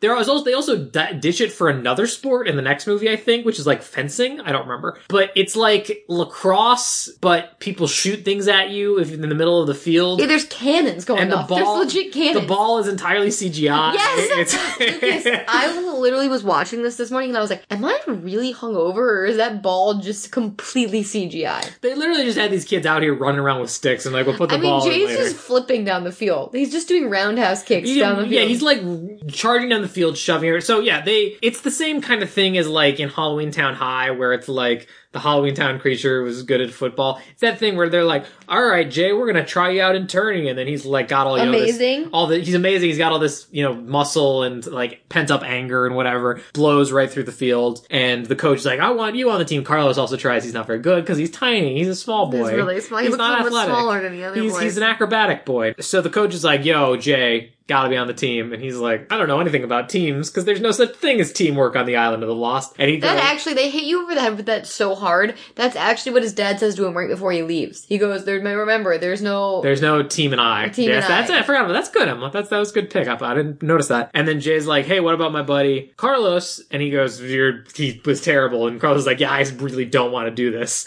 And uh, Ben, who's really trying to make this work, comes over and is like, "I'll work with him, coach. He we'll Yeah. just play him." And he's like, "All right, fine. You're literally going to be in charge of me tomorrow, so that that's fine." Also, is this where the dog runs out? No, and Jay- he goes, "The campus mud." Yeah, no, and I um, was like, "Oh yeah, yeah, you something know- every school No, has." okay, yes. So this this scene happens, but then we do get a training scene between Ben and Carlos, and like he has him running like sprints, and then a dog just charges out of the wood and, and chases him up a tree. Be and he's like, "Oh, it's a rabid, vicious pack animal," because as we established, Cruella de Vil in this is for some reason afraid of dogs, Terrified of dogs. and imparted that to Carlos. And yes, Ben, the king of this entire nation, is like, "Yes, the campus This mutt, mutt, dude. dude, you know that thing every prep, Prep school, school has, has the camp, campus the mutt. stray dog that just wanders willy nilly around. charges onto the sports fields. and then so he like picks the dog up. He's like, "No, it's chill, uh, Carlos. Check it out." And Carlos is like, "It doesn't seem bad." And starts petting him, and he goes, "All right, I'm gonna leave you two alone. You get to know each other." And Then guys, he abandons them in the woods. he abandons him in the woods. But guys, that's Carlos's entire That's arc. it. If he likes this dog. And I will say, I hate that they sideline Cameron Boyce like this, but I did love the end of the arc when the dog is next to him in bed wearing a sweatshirt that Yes. matches his. That's Very the best part of the Very movie. good, very good. That's- That. So then we cut to um chemistry class, like they would teach at a fairy tale high I school. just lo- fucking love this Evie character. I She's don't awesome. know what she's doing. She's doing this crazy baby voice where she's like, "Yeah, I'm a princess, and it's I can sew, and it's fucking cool, fucking do, working." Do you know why, Emma? Because I don't know if you picked up on this, but cinematic parallels. She's doing a Demi Lovato. She is. That's what I wrote the same. I said, she's doing a Demi Lovato. She's putting her teeth very Yes, forward. her smile is a Demi. I go, Luke. That is literally the note after this. She has a Demi Lovato smile. You can see every single one of her teeth. She's the Demi Lovato of our of a new generation. It is wow, Luke. Glad you're on the same page with that. That is exactly what she's doing. So she's in chemistry class and she's oogling at Chad and Cinderella and Prince Charming's kid, and he's supposed to be, you know, hot and and like dumb. I can't tell if this guy was like also pushing his teeth very far forward to be like, huh, or like that's just how he looked, but it seemed like a choice he was making. Evie gets called up to do a problem because she was too busy oogling at Chad to know the answer, and she uses the magic mirror to find the answer. Chad is so Im- impressed, he like is like, meet me behind the bleachers at like 3 p.m. Keep in mind she's also next to Oh yeah, Dobie. Doug, Doug. Doug. In this class, and Doug's kind of like Doug is hot for her. Yeah, Doug is hot for her, but- but she's hot for Prince Charming's kid. Right. And he's like, he's kind of, there's nothing going on upstairs. Like, he's not that great. Doug's kind of trying to get her off of Right. Chad. Because I don't think we necessarily hit it that hard on the head. Her like whole goal is to find a prince to marry, Mm-hmm. so then she can like you know sink her claws into him or whatever. And they actually used the term gold digger at one point, which I was surprised someone by. Calls, Chad calls her a Gold digger, yes. It was impressive. It was impressive for this film. So yeah, they go and meet on the bleachers, and they have like like almost You think they're gonna kiss? yeah, they have like almost kisses, and Chad is like, "Well, I'm just too busy. I have so much homework and tourney." And Maybe if you did my homework. Yeah, do my So you- homework. You, we all now, as the audience, realize he's using her. He Yes. doesn't actually like her, but he saw her solve the problem in class, and he's going to use her to do his homework. Yeah, and then so we cut into their dorm room, and she's like, "Oh no, I forgot to do Chad's homework." She starts doing it with the magic mirror because she explains to him how the magic mirror works, that it can find wherever you want. And so she's doing it with the magic mirror, and uh, Mal and Evie are talking about boys, and she's Like boyfriends are pointless. yes because. We all know they want to spend their time looking into girlfriends because they are in love with each other. I, I'm, I'm gonna just point out. I want you to read what I just have written multiple times. Gay, gay. I this just, is gay. I literally just wrote the word gay every time something gay between Mal and Evie happened. oh, this is the they. first one. I am with you. But so who saunters into the room? The daughter of Mulan. No, Emma. Hi, I'm Lonnie. Mulan's my mom, which because that's how you can only introduce yourself in these movies. Who I actually really like this character. Yeah, I like her too. She's, she, there's something about her. She's like chipper. She's like a straight shooter. Like she's cool. Um, her name's Lonnie, which is a good mutation Yeah. instead of just starting with an M. I like that. Lonnie comes in and is like, "Hey, so I saw the hot hairdo you did on Jane. Yes, do me up, queen. And she's like, why would I even care about you enough to spend the time? She goes, I'll pay you fifty dollars because apparently money matters. But also, the money is like a satchel of gold. well, it's fairy tale. Yeah. I mean, it's just a loose bag of gold coins. I don't know if these people have a concept of money. There could be like literally hundreds of dollars worth of money in there. She's just like fifty dollars. I don't know. It's I'm a princess, I guess. Even though Mulan was not a princess, not the point. But she does it for her because they need money again, I guess. And she's like, I look rad. And then she walks over to a mirror and tears her skirt and is like, now I'm cool. And then Jane comes in and does the same thing. It- That's a thing that happens. Basically, it's to illustrate that they're starting trends at this school. They they are these villain kids are considered cool, and, And also, now when, sorry.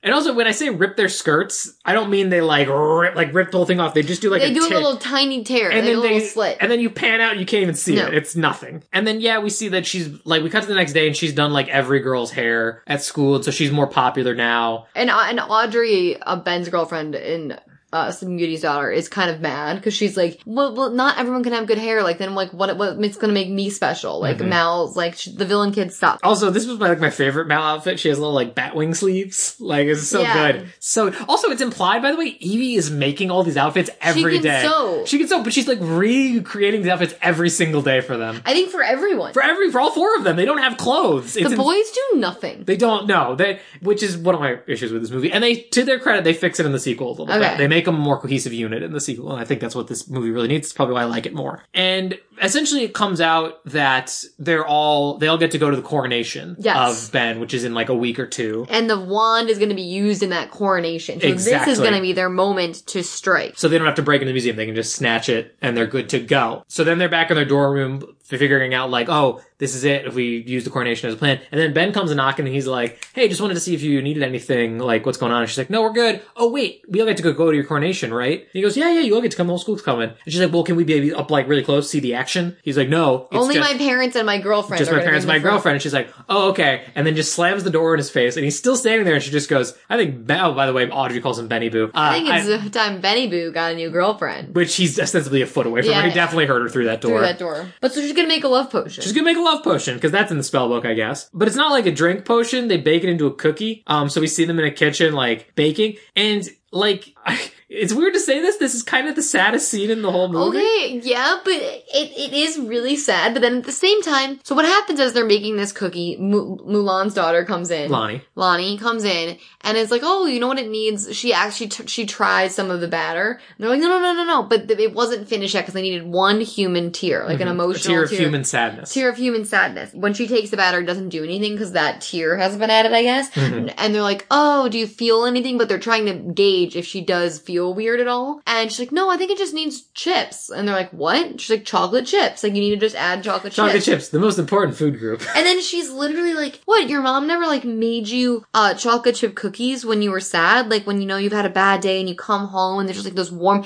cookies?" And I'm like, "Read the fucking room, Moo Moo." no, no, they fucking didn't. Like her mom's literally an evil sorcerer. What do you think is going on over there? Not true. Number one. Number two. Did Mulan make you cookies a lot? Yeah, that I- doesn't feel in Like, character for no, her. and not at all. I feel like Mulan would have been like, "Hey, I gotta go kick a lot of ass. Bye." Also, but also, like, it's literally like walking up to a poor person and being like, you've never been on a private jet before? What the fuck? It's like, yeah, their parents are evil. That's the point of this whole movie, Lonnie. Well, I like Lonnie, but she did not read that room properly. Um, but she And then, she, then there's a really fucking heavy-handed line where she goes, "I guess I just figured even villains loved their kids." And so it's like basically looking at these people, which is she's not wrong, but saying, like, it sucks your mom doesn't love you." So then she like weeps one tear for them because she's a good person. Mal wipes it from her face, and I was expecting her to be like, "Okay, thanks, Lonnie. Like we'll be fine." And then she was gonna walk out of the room, and then she was gonna put it in the thing. She just whips it, front of her. whips it right on the batter, and then it's like, "All right, Lonnie, bye." And then she Lonnie's just like, "What is going? All right, whatever." Then it's it's tourney time. Uh, about but before the tourney, she meets up with Ben, and she has the chocolate chip cookie that she made. She goes, "Ben, made you this cookie. Good luck at the game." And he's like, "Oh, I don't really eat before games." And she goes, "Oh, I get it." like I, You don't want to take candy from a villain kid, essentially. I think they have a great chemistry in this scene. He bites the cookie in her face. It's like kind of like a cute little flirty. Like It's he, like- pretty good. Yeah, I really liked them in this scene. But you know, has you know has more chemistry with Mal? It's Evie is the answer. Okay. it's, it's, it's they have the best chemistry. I know. I, I, I am aware.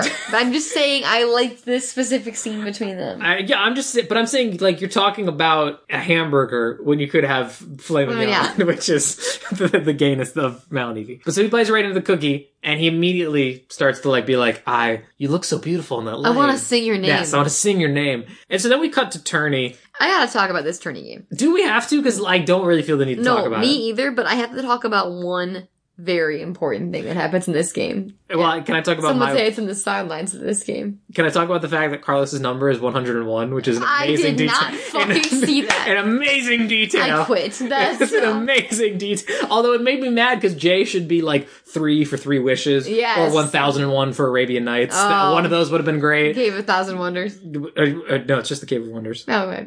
I just made that up. Anyway, but uh, Guys, don't hire me right but I saw that Carlos was, was 101, and I was like, all right, we did it, folks. We're here. Anyway, Everyone sorry. pack it up. Well, sorry, what were you Uh, saying? This was the best part of the movie. The fact that on the sideline at the tourney game, the mascot of this Oh, is the night? no is a person is two people in a horse suit. You know, like the way that you only ever see in cartoons. I'm not talking about a normal mascot suit, not like a Mickey Mouse, like no, no, no, no, no. Not a it's big Hatching head, Pete. Not like, not like, yeah, not like a hatching Pete. It is straight up one of those horse costumes where one person is the front and one person is the ass. Looks so shitty. I well, could only watch that horse trumping along the sidelines. I don't even know what happened in the tourney game. And then, guys, I was like, God, that is so crazy. They made people get in that suit and do that. You know what they do la- after? Ben rides the horse. He's riding on those kid's back. And it looks so uncomfortable. I, I don't know if I've ever seen Emma laugh this hard. I'm not gonna lie.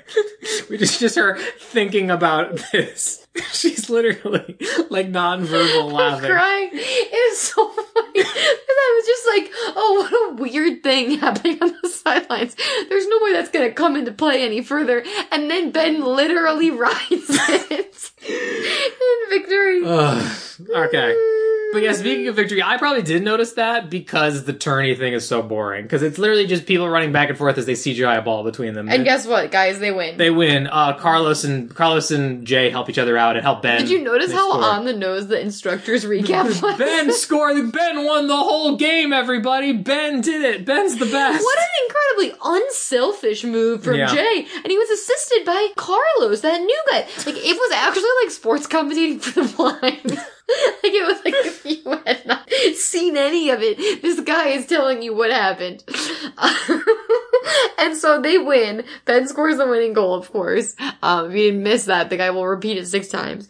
But then he is still under the effects of the love potion, so he grabs the mic and makes everyone in the stands go, "Give me an M, give me an A, give me an L, Mal," and that's ostensibly how he breaks up with his girlfriend. Yeah, he like he just flat out says, "Hey Mal, I'm in love with you," and guess what? I'm about to sing a whole song about it, and he does.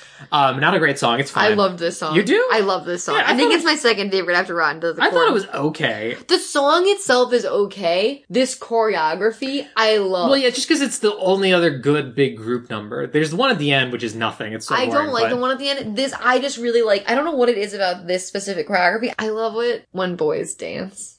I like it when it's. The way you said that was like it was so outlandish.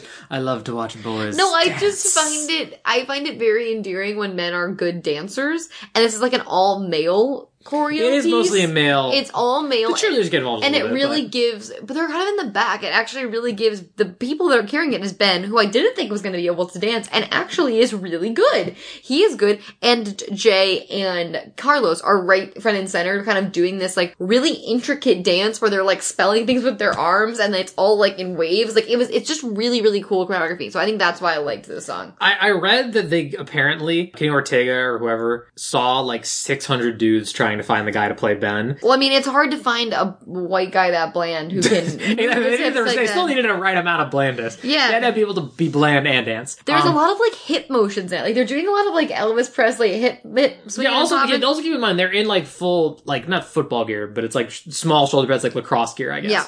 But And after he did this one move where he like his, his like legs were out and he like came back together, Ben, I wrote down, okay, I'm done a complete 180. I now believe him to be the actor and performer of our generation. No. this dance really No. won me No. over. This dance really won me over. It's definitely how he booked this role because he's really good at it. Look, it. yeah, look, I, I, I know I've came into this episode saying that I didn't like Ben. He, it's not that I hate him. It's not like he's bad.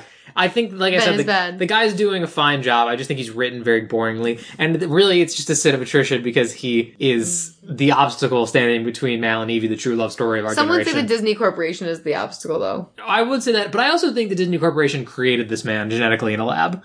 In a Oh, way, completely. Kenny He- Ortega. had- had- had- he looks literally like if he brought Kristoff to life and slimmed him down a little bit, And then made him do a little dance. and then made him do a little dance. That's basically what he looks like. Anyway, he does his dance. Oh yeah, also when he gets on the mic, it's like, Mal, super in love with you, big fan. Audrey runs away, and I was like, man, that really does suck for Audrey that they just completely ruined her relationship. And then she, at the end of the song, comes back like, Chad's my boyfriend now. We're good, everybody. No issues here. I was like, all right, fine, whatever. Then, he like asks he asks Mal to go to the coronation with him at the very end of this number. yes, Which is basically which was her goal, so we're Indeed. we're on track. But what happens after is he then asks her to go on a date. Correct. There's well, there's also a scene first of now that Chad and Audrey are a thing. Evie goes to that science class and tries to use her magic mirror to cheat, and the teacher somehow has it and is like, "No cheating on this test. Thank you for telling me, Chad." Chad, for some reason, decides he hates Evie now. Why did he snitch? He she was doing her homework. dude. yeah, and he didn't like. It's not like they had a falling out. Like she was like, "You're dating her now." That Brr. was so weird. It was came out of nowhere. Totally out of nowhere from Chad.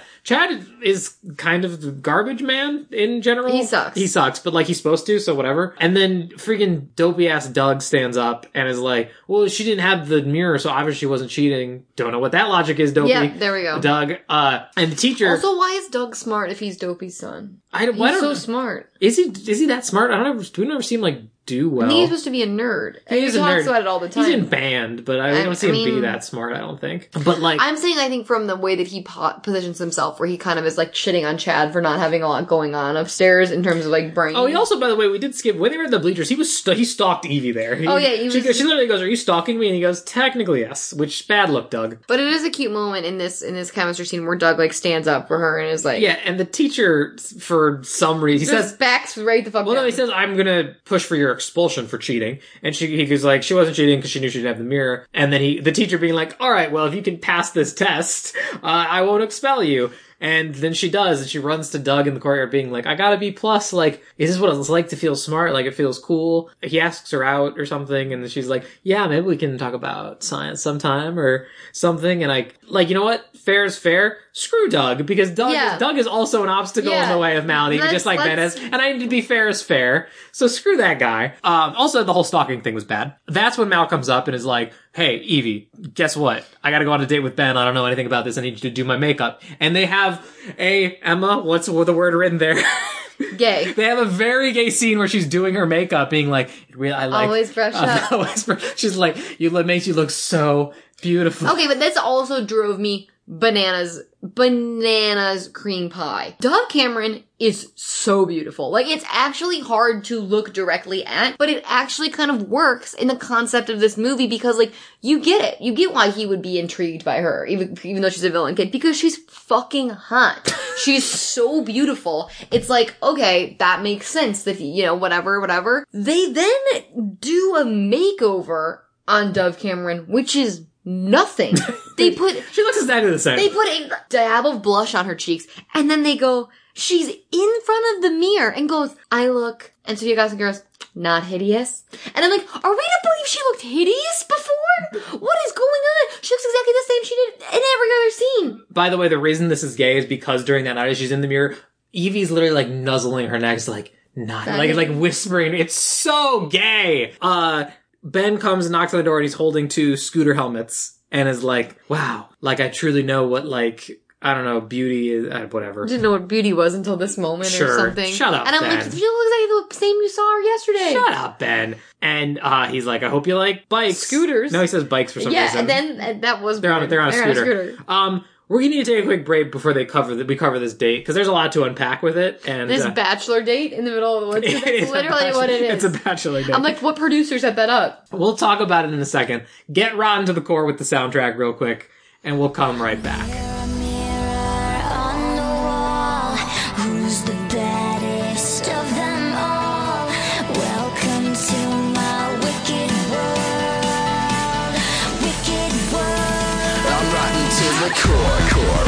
To the core. I'm rotten to the core, core. Who could ask for more? I'm nothing like the kid next, like the kid next door. I'm rotten to the, I'm rotten to the, I'm rotten to the core. Welcome back, my wicked ones. So Ben and Mal go on a date in this forest. They're on a bridge talking about each other. He asks what her middle name is, and it's Bertha, Bertha. because her mom loves to be evil. He, and this is again not to get too bogged down in deep cut Disney stuff. His same, he says his middle name is Florian, which is the name that is sometimes given to Prince Charming because there's kind of like two Prince Charmings. In the One Disney is Snow, one- Snow White's and one is Cinderella. Right. And so sometimes one of them is called Prince Florian. I think it's the Sleeping Beauty one. Yeah. Is- no, no, no, no, No? no. Prince Philip is Sleeping Beauty. Oh, so then it's Florian, I think, is the Snow White one. yeah. Because Prince Charming, I think they're we're moving in canon. I think we're moving to having that Prince Charming be Cinderella's husband. Sure. But that's the name sometimes given to them, and I was like, just make his middle name Adam, because again, Prince Adam, Prince name. Adam is sometimes the Beast, generally. Whatever. They go on a bridge, and then they're at this like magic. There's literally that bridge is like a ropes course. They're literally Yeah. on a base, but it's basically which I feel like is like a place in Canada, which is why I think some of this was filmed in Canada. Then he takes her to like a lagoon where there's like ruins. Uh, Yeah, that where is that? This is this is they have there's a full picnic just set up when they walk in there, so it looks like a bachelor date by this like lovely lagoon. Um, Well, he is a king. Emma. He can set these kinds of things up. Also, um, they have this whole date. They sit down. They're talking. Well, also bad writing because they have they they have the the thing on the bridge where he's like, "Oh, tell me what like what's something about you that you don't you know that I don't know." And she's like, "My middle name is Bertha." Blah blah blah. And he's talking about his. And then they sit down at the picnic, and he goes, "Feel like I've done. Done. I've I've done all the talking. You haven't told me a single thing about you." And I go, "We just watched her tell you her middle name mm-hmm. literally five minutes ago." So You just that's asked her. You just told her like, tell me something you've never told anybody, and it's like my middle name's Bertha. That just happened. Just happened. So that's a writing error. But then he, you know, says, you know, find out. Oh God.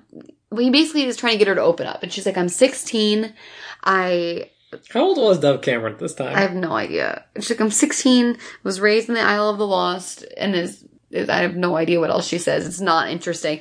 But then he says, "This your first time?" And I was like, "Whoa, Disney! What are they talking about?" Because he's like laying down, and she's like, "Oh yeah, we didn't really date on the island. It's just kind of gang activity," which was a wild Which is what I was talking about. That kind of implies people just bang left and right, and it's like I thought she was just talking about the what- crime. whatever kids tumble out what. Yeah, well, Emma, you can say she's talking about the crime, but then where did these kids come from? Yeah, you're right. Like you can't have both. Gangbangs. I didn't say that. I didn't say that. It's, And so- it's implied a little bit. And he goes, "No, your first time eating a jelly donut," which is fucking bizarre, but whatever. And then he like brushes the jelly donut crumbs off her lips, Mhm. and then she's like, "I've actually never had a strawberry before," and she eats the strawberry like she's someone experimenting with MDMA for the first time. She's like, "Oh my god!" Like her eyes go super wide, and then he goes, two people in full clothes. I know. He just goes, "Let's go for a swim," and I And was like, she's like, no. yeah, and I "You was like, tell her to bring a swimsuit." like, you go, girl. He didn't prep you for that. no. I was like, I wouldn't go in either. And he, she's like, I'm just gonna sit here and keep eating strawberries. But you know why they do that? Because Disney knows how to work in a shortlist scene, whether you want it or Oh, not. yeah. I didn't know you want to see No, this kid he's shirtless for a long time. so shirtless. He goes behind So a rock and comes out, and it's like a dramatic reveal of his lanky, dumb body. Of his like three pack, Literally, I was like, what is this? which isn't a slight. He's like supposed to be sixteen. Like it shouldn't be ripped. That's the thing, right? Is you say it's that, but it's also because they needed to separate them for a moment so Mal could sing. This was the song that had the biggest crime of the lyrics being way too spot on. The lyrics to this Vanessa Hudgens ballad are literally it's a Vanessa Hudgens. That's the same It- thing. Yeah. Am I good or am I bad? Mm-hmm. Will you still love me when the magic's my- gone? When my spell wears off. And I'm like, okay, you're just you're stating the problem in song. Which, it, but it's also supposed to intimate that like she's actually kind of falling for Ben, and now she's like worried like she's ruined it by enchanting him. But also, I don't know if you picked up on this, but this was the funniest thing: is they show a montage of all their interactions, and they show the two clips. of them No, also. no, They don't have that many interactions. No, no, that's what I'm saying. It's the, all the stuff at school, and then they literally show clips from the date they've been on. like I was like, that was five minutes ago. They don't have enough. like, like, why did you? Like, it was so funny, and but also like with that classic Channel thing of she's like harmonizing with herself, like Mm-hmm. another voice comes out of nowhere. I was like, why isn't this a duet? Why isn't Ben getting in on this with her? And like, He's just fucking swimming. He's doggy paddling. yeah, he's like swimming. He's like, there's like a shiny rock he finds at the bottom of the pool, and he swims for it. He's a himbo. Let's be honest. He's not muscly enough to be a himbo. I can just, it's kind of like that thing like where you're just like kind of trying to like hang with your friends and talk and you're just, so to distract the kids you're babysitting, you're just throwing dive sticks into the shallow end of the pool. And Yeah. you're like, go find it. That's what's happening in this song. But he doesn't surface or something. And Yeah, she sings the whole song, and he hasn't reappeared anywhere. and she's like, that's a two minute 30 song. And she's wearing because I sung my heart out for like a solid two minutes there. He definitely needs air, right? So, which also, do we ever see Ariel's kid? No, No? not, not in this movie. Uh, yeah, maybe she's in the second one with Ursula. Maybe I don't remember. But friggin', she- she runs in the water like Ben. Oh my gosh! I also think she thinks maybe she's killed the future king. She also can't swim. no, she can't swim. Um, because she waits like waist deep and starts like flailing around, and he just comes up and is like, "Hey, you can't swim." And I thought you lived on an island. She's like, "There's a barrier around it." Good point. I mean, well, yeah, but they, they it's still like a like we said, like a harbor community. Like they're in water, they can get to the water. So she's wet now, uh, And he's pissed. And she's pissed about it. And then he's like, "Well, check it out. Found this rock. Why don't you throw it in the What lake the and fuck make is that wish?" glowing rock? I don't It's know. I was expecting that to, to come, come back. play. I was like, I was like, oh, that rock's gonna be magic, isn't it? But no, it's Or be like, it only glows in the hands of someone good or something. It's literally just a rock that they took the time to CGI for no reason. And so yeah, he's they're both soaking wet, and he's like looming over her and just says, "I told you I loved you. Do you love me?" And then she just super dramatically looks away and is like, "I don't know what love feels like." And he goes, "Maybe I can show you," or something or whatever. Mm. And I just started saying out loud and writing in my notes, "I want to know what love is." I want you to show me. because that's what they were doing. So then, oh yeah, we forgot to cover this. They are forced to be taking a class called Remedial Goodness, taught by the Oh, Fairy yeah. Godmother, which is just actually kind of funny. I mean, it's kind of funny, but I will say we actually didn't touch on enough. I think the fairy godmother actress is actually doing a great Yeah. job of being a comedic figure. She's bringing just the right amount of energy to it. I really like her, and it's just dumb stuff like you find a baby, what do you do? Kill Poison it, it. kill it, or turn it over to the authorities? that thing the and they, and they're they, they're like having trouble with it, and Mal's like, you just say the one that doesn't sound like any fun. Yeah, I thought that was cute. When like Evie's like, and she, they're they literally can't get them right, and was like, it's give it a bottle. And like I don't, I don't know, I just liked that that group dynamic in Yeah, that except for one of the options was carve its heart out, which is a little dark. I did notice Um, that as well. But then, so now they're back in Goodness 101, and Fairy Godmother says, hey, like, it's family weekend. Something that they didn't set up at all. Hmm. This comes right the hell out of nowhere. They're like, family day. I was like, maybe they should have, like, talked about this a little bit more so we had any impact when it occurred. But it's family day today, and obviously, like, your parents can't come visit, so we thought we'd set up a special treat for you. Yeah, so she gets all the parents on video call, and at first it's kind of like, yes, hi, sweetie, love you, great. But it very quickly turns sour where they're just, you know, coded talking about the wand and all that stuff. Uh, Cruella de Vil gets mad that Carlos has a dog, and they shut it off very quickly. Car- And- yeah, Cruella was like, that would make an excellent, you know, fur. And he's like, it would make an excellent pet. yeah, it gets really heated out of nowhere. The fairy godmother's like, yeah, sorry. And I was like, why did you think this was a good idea? Like, That's read the You're room, literally guys. trying to teach them to be good. Why would you give them a tie back to their evil parents? Oh, also, like, her and Maleficent get in a little, like, argument where, like, the way you insult people in this world is by poking holes in their fairy tale. Where it's like, oh, really? You just made a pumpkin out of a, a carrot out of a pumpkin. Or an eggplant. An eggplant. more so with Ah, Like, it's so stupid. And then, this was the weirdest thing. I don't know if you even remember this. Then, like, later that night, there's, like, a five second song that Mal sings. And I, it's a reprise of that same ballad, and I go, that stupid ballad did not need a reprise. the ballad from the the date or the ballad from the to sing in front of Maleficent? The ballad from the date. Okay, I didn't even. It's a reprise of that with notice. different lyrics. It's and I was like, why did they need more of this? But it's but also like That's also when you see the dog in the hoodie. right, yes. But here's what I'm saying: you see all of them, and it's supposed to like underscore that they all are like feeling that they really like it here now and stuff. And it's about like you know, how, are we changed people, etc. And I was like, why aren't they all singing Yeah, this song? yeah. Like, and you know, make it a group number. Give Jay something to do now that his arc's been over for two hours because he like looks at the trophy he won, being like teamwork. I don't know, but you know what? Uh, I actually could have kind of used more of because it's really cute. Is then we cut to Paris weekend and everybody sings "Be Our Guest." That was fun, and I literally wrote down why is every song not just a remix of a classic Disney song? Well, I don't think I didn't want it to be every song because otherwise I think that would get kind of tedious and pandery. but I could use like three of those, but like a couple mixed in, and like a fun way to incorporate them and not make them like big show numbers. Yeah. I think would have been great. And it's so cute. And yeah, it gets a little wear on when he's just like, "Yo, be be be be be, be our guest." Like, it well, it's little. also a little rough when they literally say this is France, and we know Yes. we're in the United this States is of not, Oregon. This is not France. and it really broke the world. They can sing, they can dance. All after all miss, this is the United States of Oregon. Oregon, yeah. But so there's something addressed here that I think we need to bring up because it shows how far Disney has come, and we talked about it in Lemonade Mouth, which is that uh, this school has a student who's in a wheelchair, and as we Yes. as you might remember, we criticized Lemonade Mouth use of this care of a sim- of a character. I thought it was done well. It was better here. Okay. In Lemonade Mouth, every time there was a crowd scheme scene, she was front and center, and it was Disney Channel and being like, like, slightly removed from the rest of the crowd, yeah, like on her but it was. Disney Channel being like, "Look at us, we're being inclusive, patting ourselves on the back." This one, she she feels like she's a little actually bit more natural. a little bit more natural, and like they interact with her a good amount. Like it, it- she still doesn't have any lines, which just give them lines. Disney Channel, you're shooting your own foot you know, in the representation pool, but it definitely didn't feel like they were trying to be much just like, "Ha ha, guys, see, see, we put a person." It was not as bad as It was not as bad. So they're getting there. Maybe someday they'll figure it out. Although what bummed me out is she doesn't get to participate in the dance numbers. I know. And like, I, I, I okay, I hate that I have this frame of reference now. they do it in in Mamma Mia too. I was just about to say it. I was like, I hate that I, I this frame of reference now, but because Emma is my sister, I've seen Mamma Mia too. Mamma course Mia, you have. Mama, here we go again.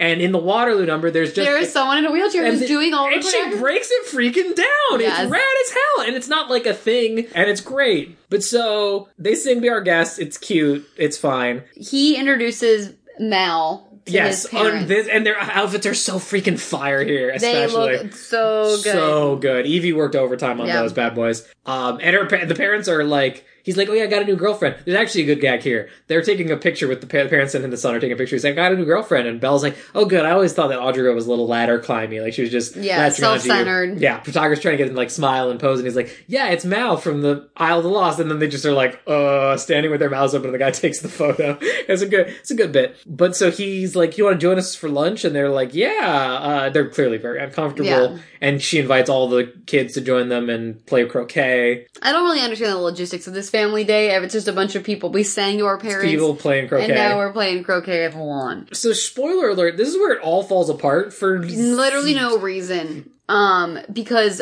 Audrey's grandmother, but not her actual. Why not her mother? Yeah, why not have that be Sleeping Beauty? Like I exactly. Why? Why would it not be Sleeping Beauty? it's the queen who. Well, I guess because technically Maleficent had a more antagonistic relationship with the parents because she stole their child. You know. yeah. Or well, she didn't steal the child. She the child had with fairies, and she put her to sleep. Yeah. So I get that, but it's uh, Queen Leah or whatever, which I actually don't know if oh. they she had a name in the. Movie, Oh. I have no idea. I haven't watched Sleeping movie in forever, but she's like Mal. She going up to Mal. I was like, "Do I know you? You look Familiar. so, so familiar."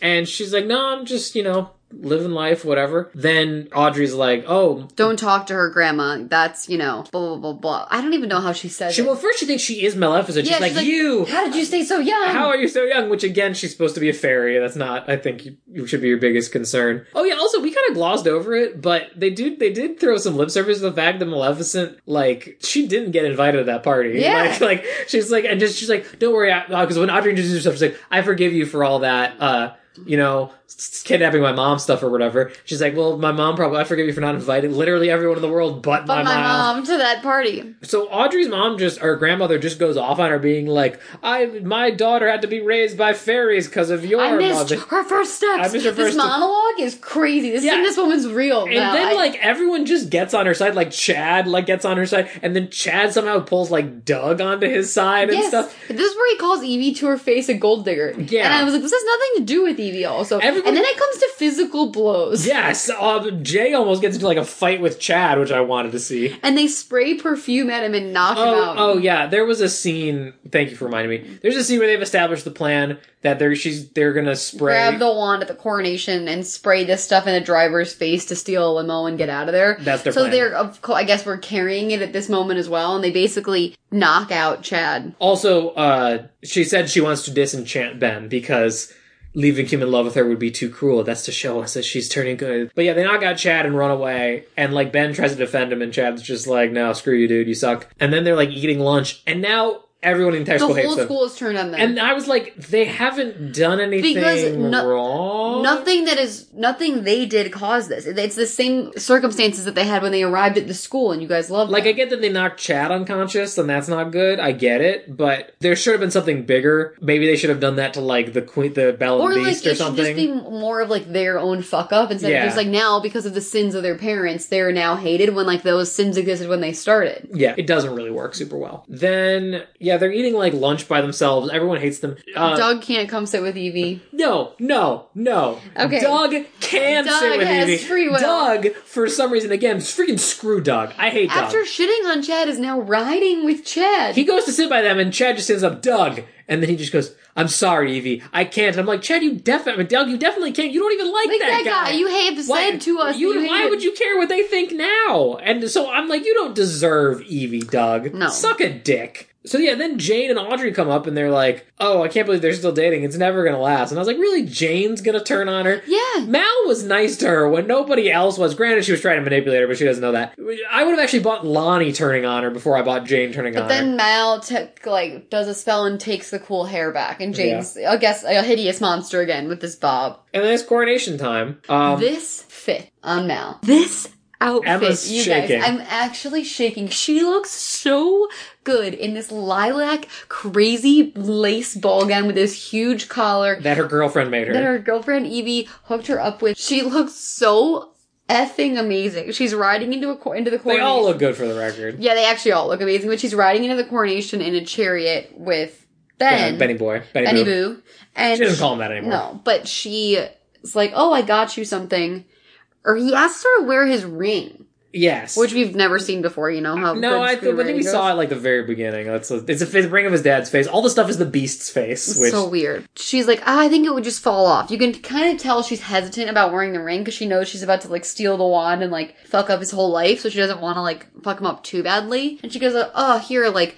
I made you another cookie because it's a, like it's like mini cupcake to keep actually. or cupcake to keep your strength up in case you need some carbs after or whatever. Like have it after the ceremony. And he bites and he goes, actually, I can't wait. And bites. She's like, no, no, no, no, no. No. And he bites into it. And she's like trying to gauge if it worked. I really like this twist. I, I, think it's do really I do cute. like this twist, but like it's one of those things where you think about it for a second. It's like, wait a minute. It falls apart. It falls apart because he he she's like, "Do you feel fine?" I was like, "Feel great," and she's like, "Okay." And then he goes, "But then again, let's let the anti-love potion spell take a couple minutes to take effect." Yeah. and she's like, "Yeah, good plan." And she's like, "Whoa, whoa, whoa, whoa."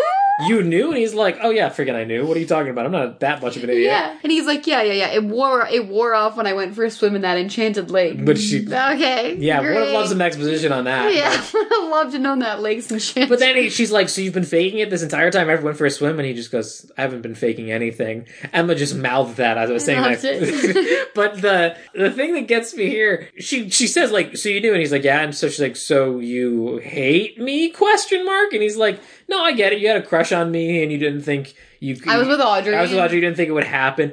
And I'm like, this guy is way too chill with being mind controlled. Here's the thing: if you look like Dove Cameron, you can literally probably hit a guy with a car, and he will still try to date you. that that implies that he was also like, "Yeah, I wasn't that into Audrey." He wasn't. either." He wasn't. He the second Mal showed up, he wanted to spice up his life. Let's be honest. Sure. So yeah, then the coronation, the red carpet happens. Snow White, like we said, shows up. Is She's- a E News red carpet reporter. yeah, she's- she's the Giuliana Rancic of this universe, I guess. yeah, they do some of the standard coronation stuff. Whatever. Also, the villains are all huddled around TV and they're Mm-hmm. watching this on TV. So they're watching and waiting for them to get the wand. yes, and Ben steps up to his parents and with Mal and is like, hey. Oh, also the whole blow up thing at the party. They literally said, "This is your fault. Like you've ruined this whole thing. Like you suck." Yeah, his parents were really mean to him. Yeah, and they were clearly mad at him, and then he's just like, "Hey guys," and they're like, "We're not mad at you anymore." That our disagreement. You're gonna be an amazing king. yeah, that disagreement we had it literally At means 16, nothing. Literally means you nothing. You will rule this land with an iron fist. And so they're yeah they squash that beef, no big deal. And yeah, he gets the the super super super super plastic crown put on Shitty his head. looking crown. Also, like the fact that his dad's wearing like thick glasses to the coronation. It's like, dude, like maybe put in your fucking dailies. Put in some contacts for the coronation.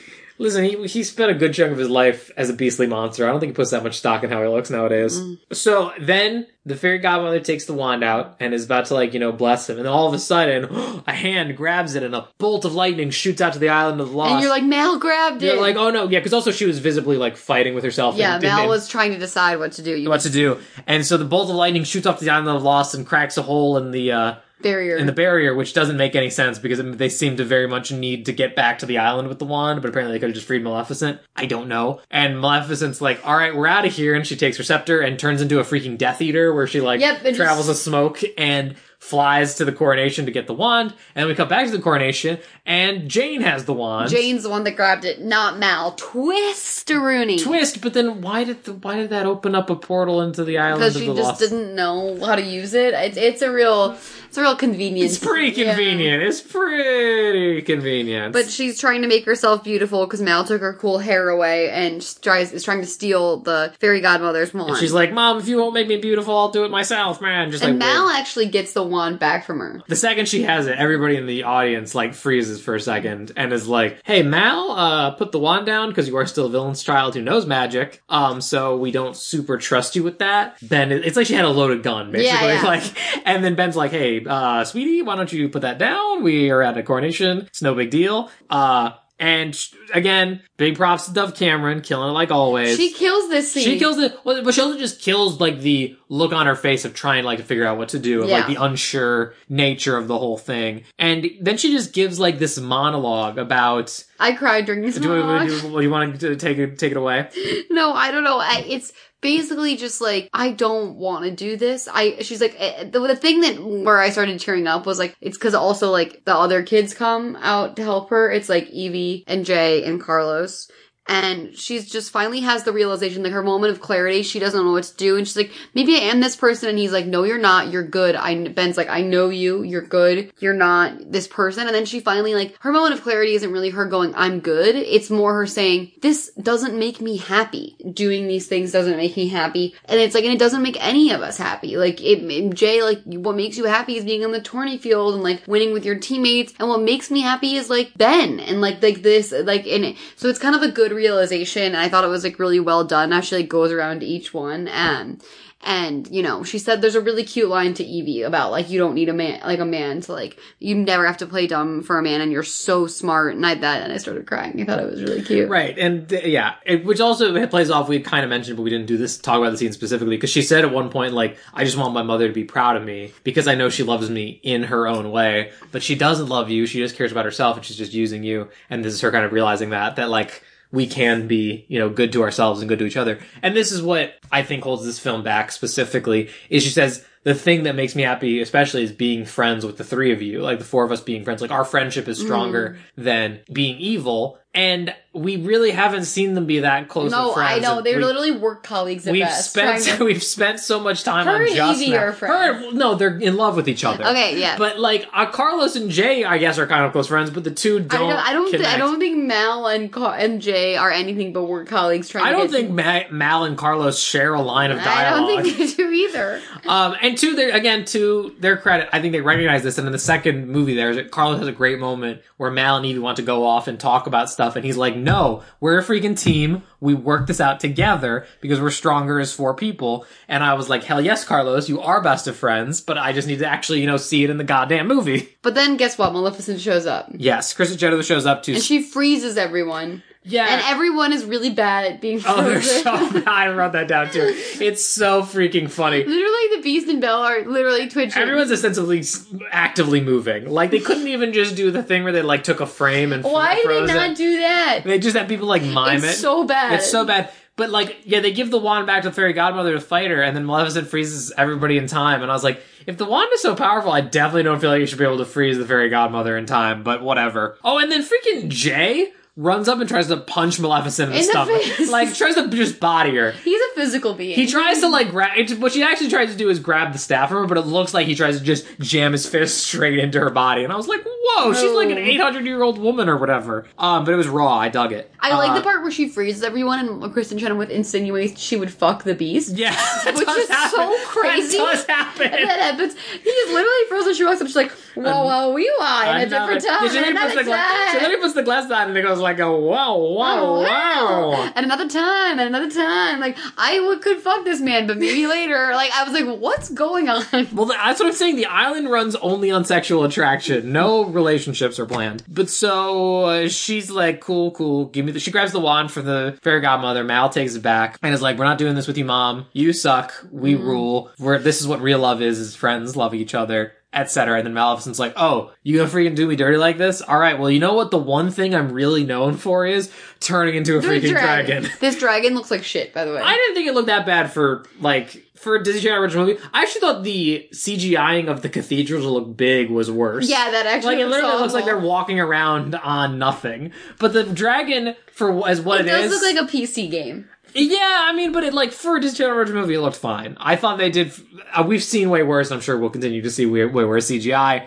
Could have been worse. But the dragon just, yeah, flies around, breathes fire. Jay again tries to like punch it and Mal does a king. spell with the help from her friends where they say like the power of four basically makes something shrink. I don't even know this spell, but basically it Who cares? It's you she shrinks her mom down to the size of her heart. And because Maleficent's heart is so small and shriveled, they basically turn her into a gecko. Yeah. A little lizard. Little baby. And then everyone's unfrozen. And there's this really crazy moment when, when they unfreeze that the beast charges. Yeah, like, the beast was like mid roar, and then and so was Ben. They both like charge and roar, ready to like just absolutely body Maleficent, and then they have to be like, "Oh no, it's it's fine. Like we took care of it." It's weird that they were all frozen for that. Okay, but whatever. And we took care of it. Don't worry about it. And they put a little glass thing over the lizard Maleficent yeah, to keep her yeah, in there. and like Mal, Mal is still like careful. That's one. Oh well, the fairy godmother also has a part before they unfreeze everybody where she's like, "There is very little love in her heart, but just as you have learned to love, maybe Maleficent one You day get an A in remedial goodness. True, but like the thing that, that she's like, maybe she can learn to love one day, and I was like, you're not getting Kristin Chenoweth back. No, and then she's one and done. She's one and done. You can't afford her anymore. But yeah, Ben gets friggin' crowned king, and then for some reason Mel just goes, oh yo yo. Yeah, it's like a woo a and I was And, I was- "What's and then that on?" transitioned us into our final number where they just start going away, away, away, like it's a And soccer it's game. Like, and the song is just like, let's light it up, let's turn it, It up, sucks. let's get together, let's do it. It's the most soulless, stupid, like just turning it up song. I guess it's dumb. Choreo is pretty sick, nasty, and they're all in like short cocktail attire, and I liked that about it. yeah, they um, Ben and her don't get to kiss. I know kiss, Um, no. I don't know if they do in two. I don't remember. We get a shot. There's like fireworks going off, and we cut back to the Isle of the Lost and their parents like looking out to the balcony. And the thing was like, man, I really wish any of the other characters had gotten some amount of closure with yeah, their they parents. have no idea what's going on. Why didn't all the parents come to the cathedral and they could have, you know, fought their parents? That would have given Would have made a lot of sense made a lot of sense. Given them something to do, you know, would instead of just standing behind Mal. yeah. But that's Descendants. That's well, you forget they ended. I was like, oh, that's not how the story ends because we're setting up for the sequel. And then her green eyes turn on. Yeah. But I don't understand the lore of that or No, what that doesn't. means. It doesn't matter. That's that's the sentence. It's it's fun. Mm. I think it's fun. I had fun. I I think it's trying to be fun and it's, it's nailing it. I think people might think I'm being a bit hypocritical because I didn't like the fun that was being had in Zombies, but this one I just think works a bit more because it is embracing what it's trying to do and like I'm sucked into the world a bit more. Yeah. Is it perfect? No. I think there's a lot of things story and character wise that could be improved on, and I think For sure. I think do get improved on in the sequel. Um, but I think as a fun little concept, it works. It's nice, and I think kids I would get definitely. I like get a lot of bonus points for literally that first song, "Rotten to the Core" alone. Like it, it really, really ro- rockets it up there in my rankings. And I love Dove Cameron. I know you love Dove Cameron. Well, what would you rate it, Emma? I'm gonna rate it an eight out of ten. An eight? Okay. I was gonna go. I'm gonna go six point five. I think. Wow, that's Yeah, low. Yeah, maybe mm, that maybe a seven. I mm, I don't want to pressure you to I- change your vote. No, I want to go six point five just because I think some of that story stuff really holds it back. Like I think if the story was a little stronger, it would have been a solid seven. Seven is like a solid movie. This one is, isn't as solid as it could be. Like you, they could have tightened some stuff up and made it yeah, sing a they little bit more. definitely could have tightened some stuff up, and they could have made had better songs. Yeah, that music. Then That really is the biggest surprise that came from this West. That's The- my biggest The song really, the songs really blow except for the first one. yeah, I that's my biggest gripe. I think, because I'm I'm honestly down with a cheese fest that doesn't make any sense. Like fantastic, whatever. Sure, yeah. I, I I have terrible taste. Give it to me. but you know the the songs is really where you lose me because I want to be able to sing along. I want them to, to all be as catchy. I, as yeah, I couldn't sing with any of these songs except "Rotten to the Core," "Core," "Rotten to the Core." Okay, cool. There's no tagline this month. I think this is this is you know 2015. They were past the tagline age. They the poster was just our main characters dramatically posing against the title of the film. But you get to pick again for April. So what would you like to watch next month? I want to watch one that I've actually wanted to watch for a really long time because I re- we used to watch this one a lot growing up. Oh, really? Um, it is. I wonder how else. I haven't ever seen it as an adult. I- It is something I used to watch like almost every time it was on, but I've never watched it as an adult. So I'm just really interested to see like if this is going to be completely bananas.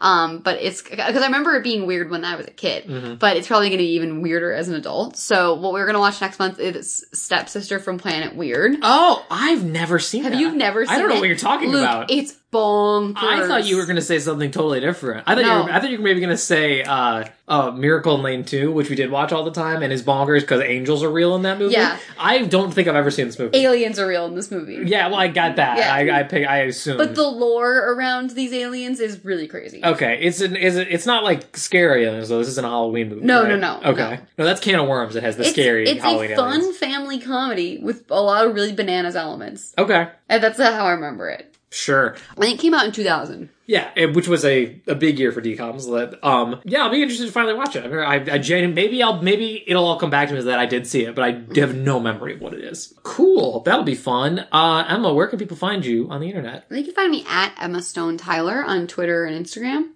Uh, You can find me on Twitter at wildfire underscore king. You can find my Patreon at patreon.com slash Lucas Tyler. Uh, oh, thank you to everybody supporting me there. Also, uh, quick, quick things that I'm doing that I wanted to share with y'all. Um, on Thursdays at 7 p.m. Pacific time, you go to twitch.tv slash Shirley Ann, um, where me and some friends stream Nancy Drew games once a week. Uh, I do that regularly now, so I wanted to let you know to check it out there. They're really fun. We let, we hang out. It's cool. And then on Sundays at 1 p.m. PST, um, you can go to twitch.tv slash fantasy grounds, and I have been invited to join in a sprawling campaign of Dungeons and Dragons 5th edition in Icewind Dale, Rime with Frostmaiden, where I play Alistair Hartwick, the half-elf fighter. Um, we're only three sessions in as of this recording. And you can find the VODs on the Twitch there if you're behind, but tune in at that time. It's super, super fun, and I love playing Dungeons and Dragons, so if you want to see me play it, there you go. But also, you can find us on Twitter at D Comedy Podcast. Give us a follow, become a D Comrade. Uh, also, if you can find us on, you know, iTunes, Google Play Music, wherever you're listening to us, if they let you rate and review us, it really, really helps us out, and we really, really appreciate it when you say nice things about us. Rate and review us, or you're rotten to the core. Yeah, well, Emma, but be rotten to the core is like a good thing. um, but no, please do rate and reviews. Also, you check out all the great shows on audioentropy.com. There's gonna be one you like, I guarantee it. Emma, do you have anything else you want to say? No, that's it. I think that's everything, right? All right. Well, we will see you in April. Hope everybody stays safe out there and don't bop your head too hard to rot to the core. DCOMs forever. Bye-bye. Bye. There you are now. I was looking for you. You know, all the girls want you to do their hair. Midnight snack, huh? What you guys making? Nothing special, just cookies. No, no, no. What? I'm not gonna double dip. Feel anything? Yeah, like maybe if I'm missing something.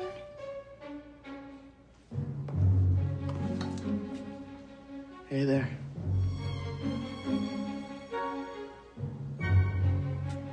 Could use some chips. Chips? And those are? Chocolate chips. Just the most important food group. Didn't your moms ever make you guys like chocolate chip cookies? Like when you're feeling sad and they're fresh from the oven with the big old glass of milk and she just makes you laugh and puts everything into perspective and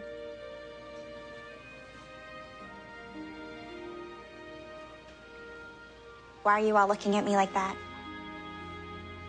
It's just different where we're from. Yeah, I know. I just, you know, I thought even villains love their kids. Oh.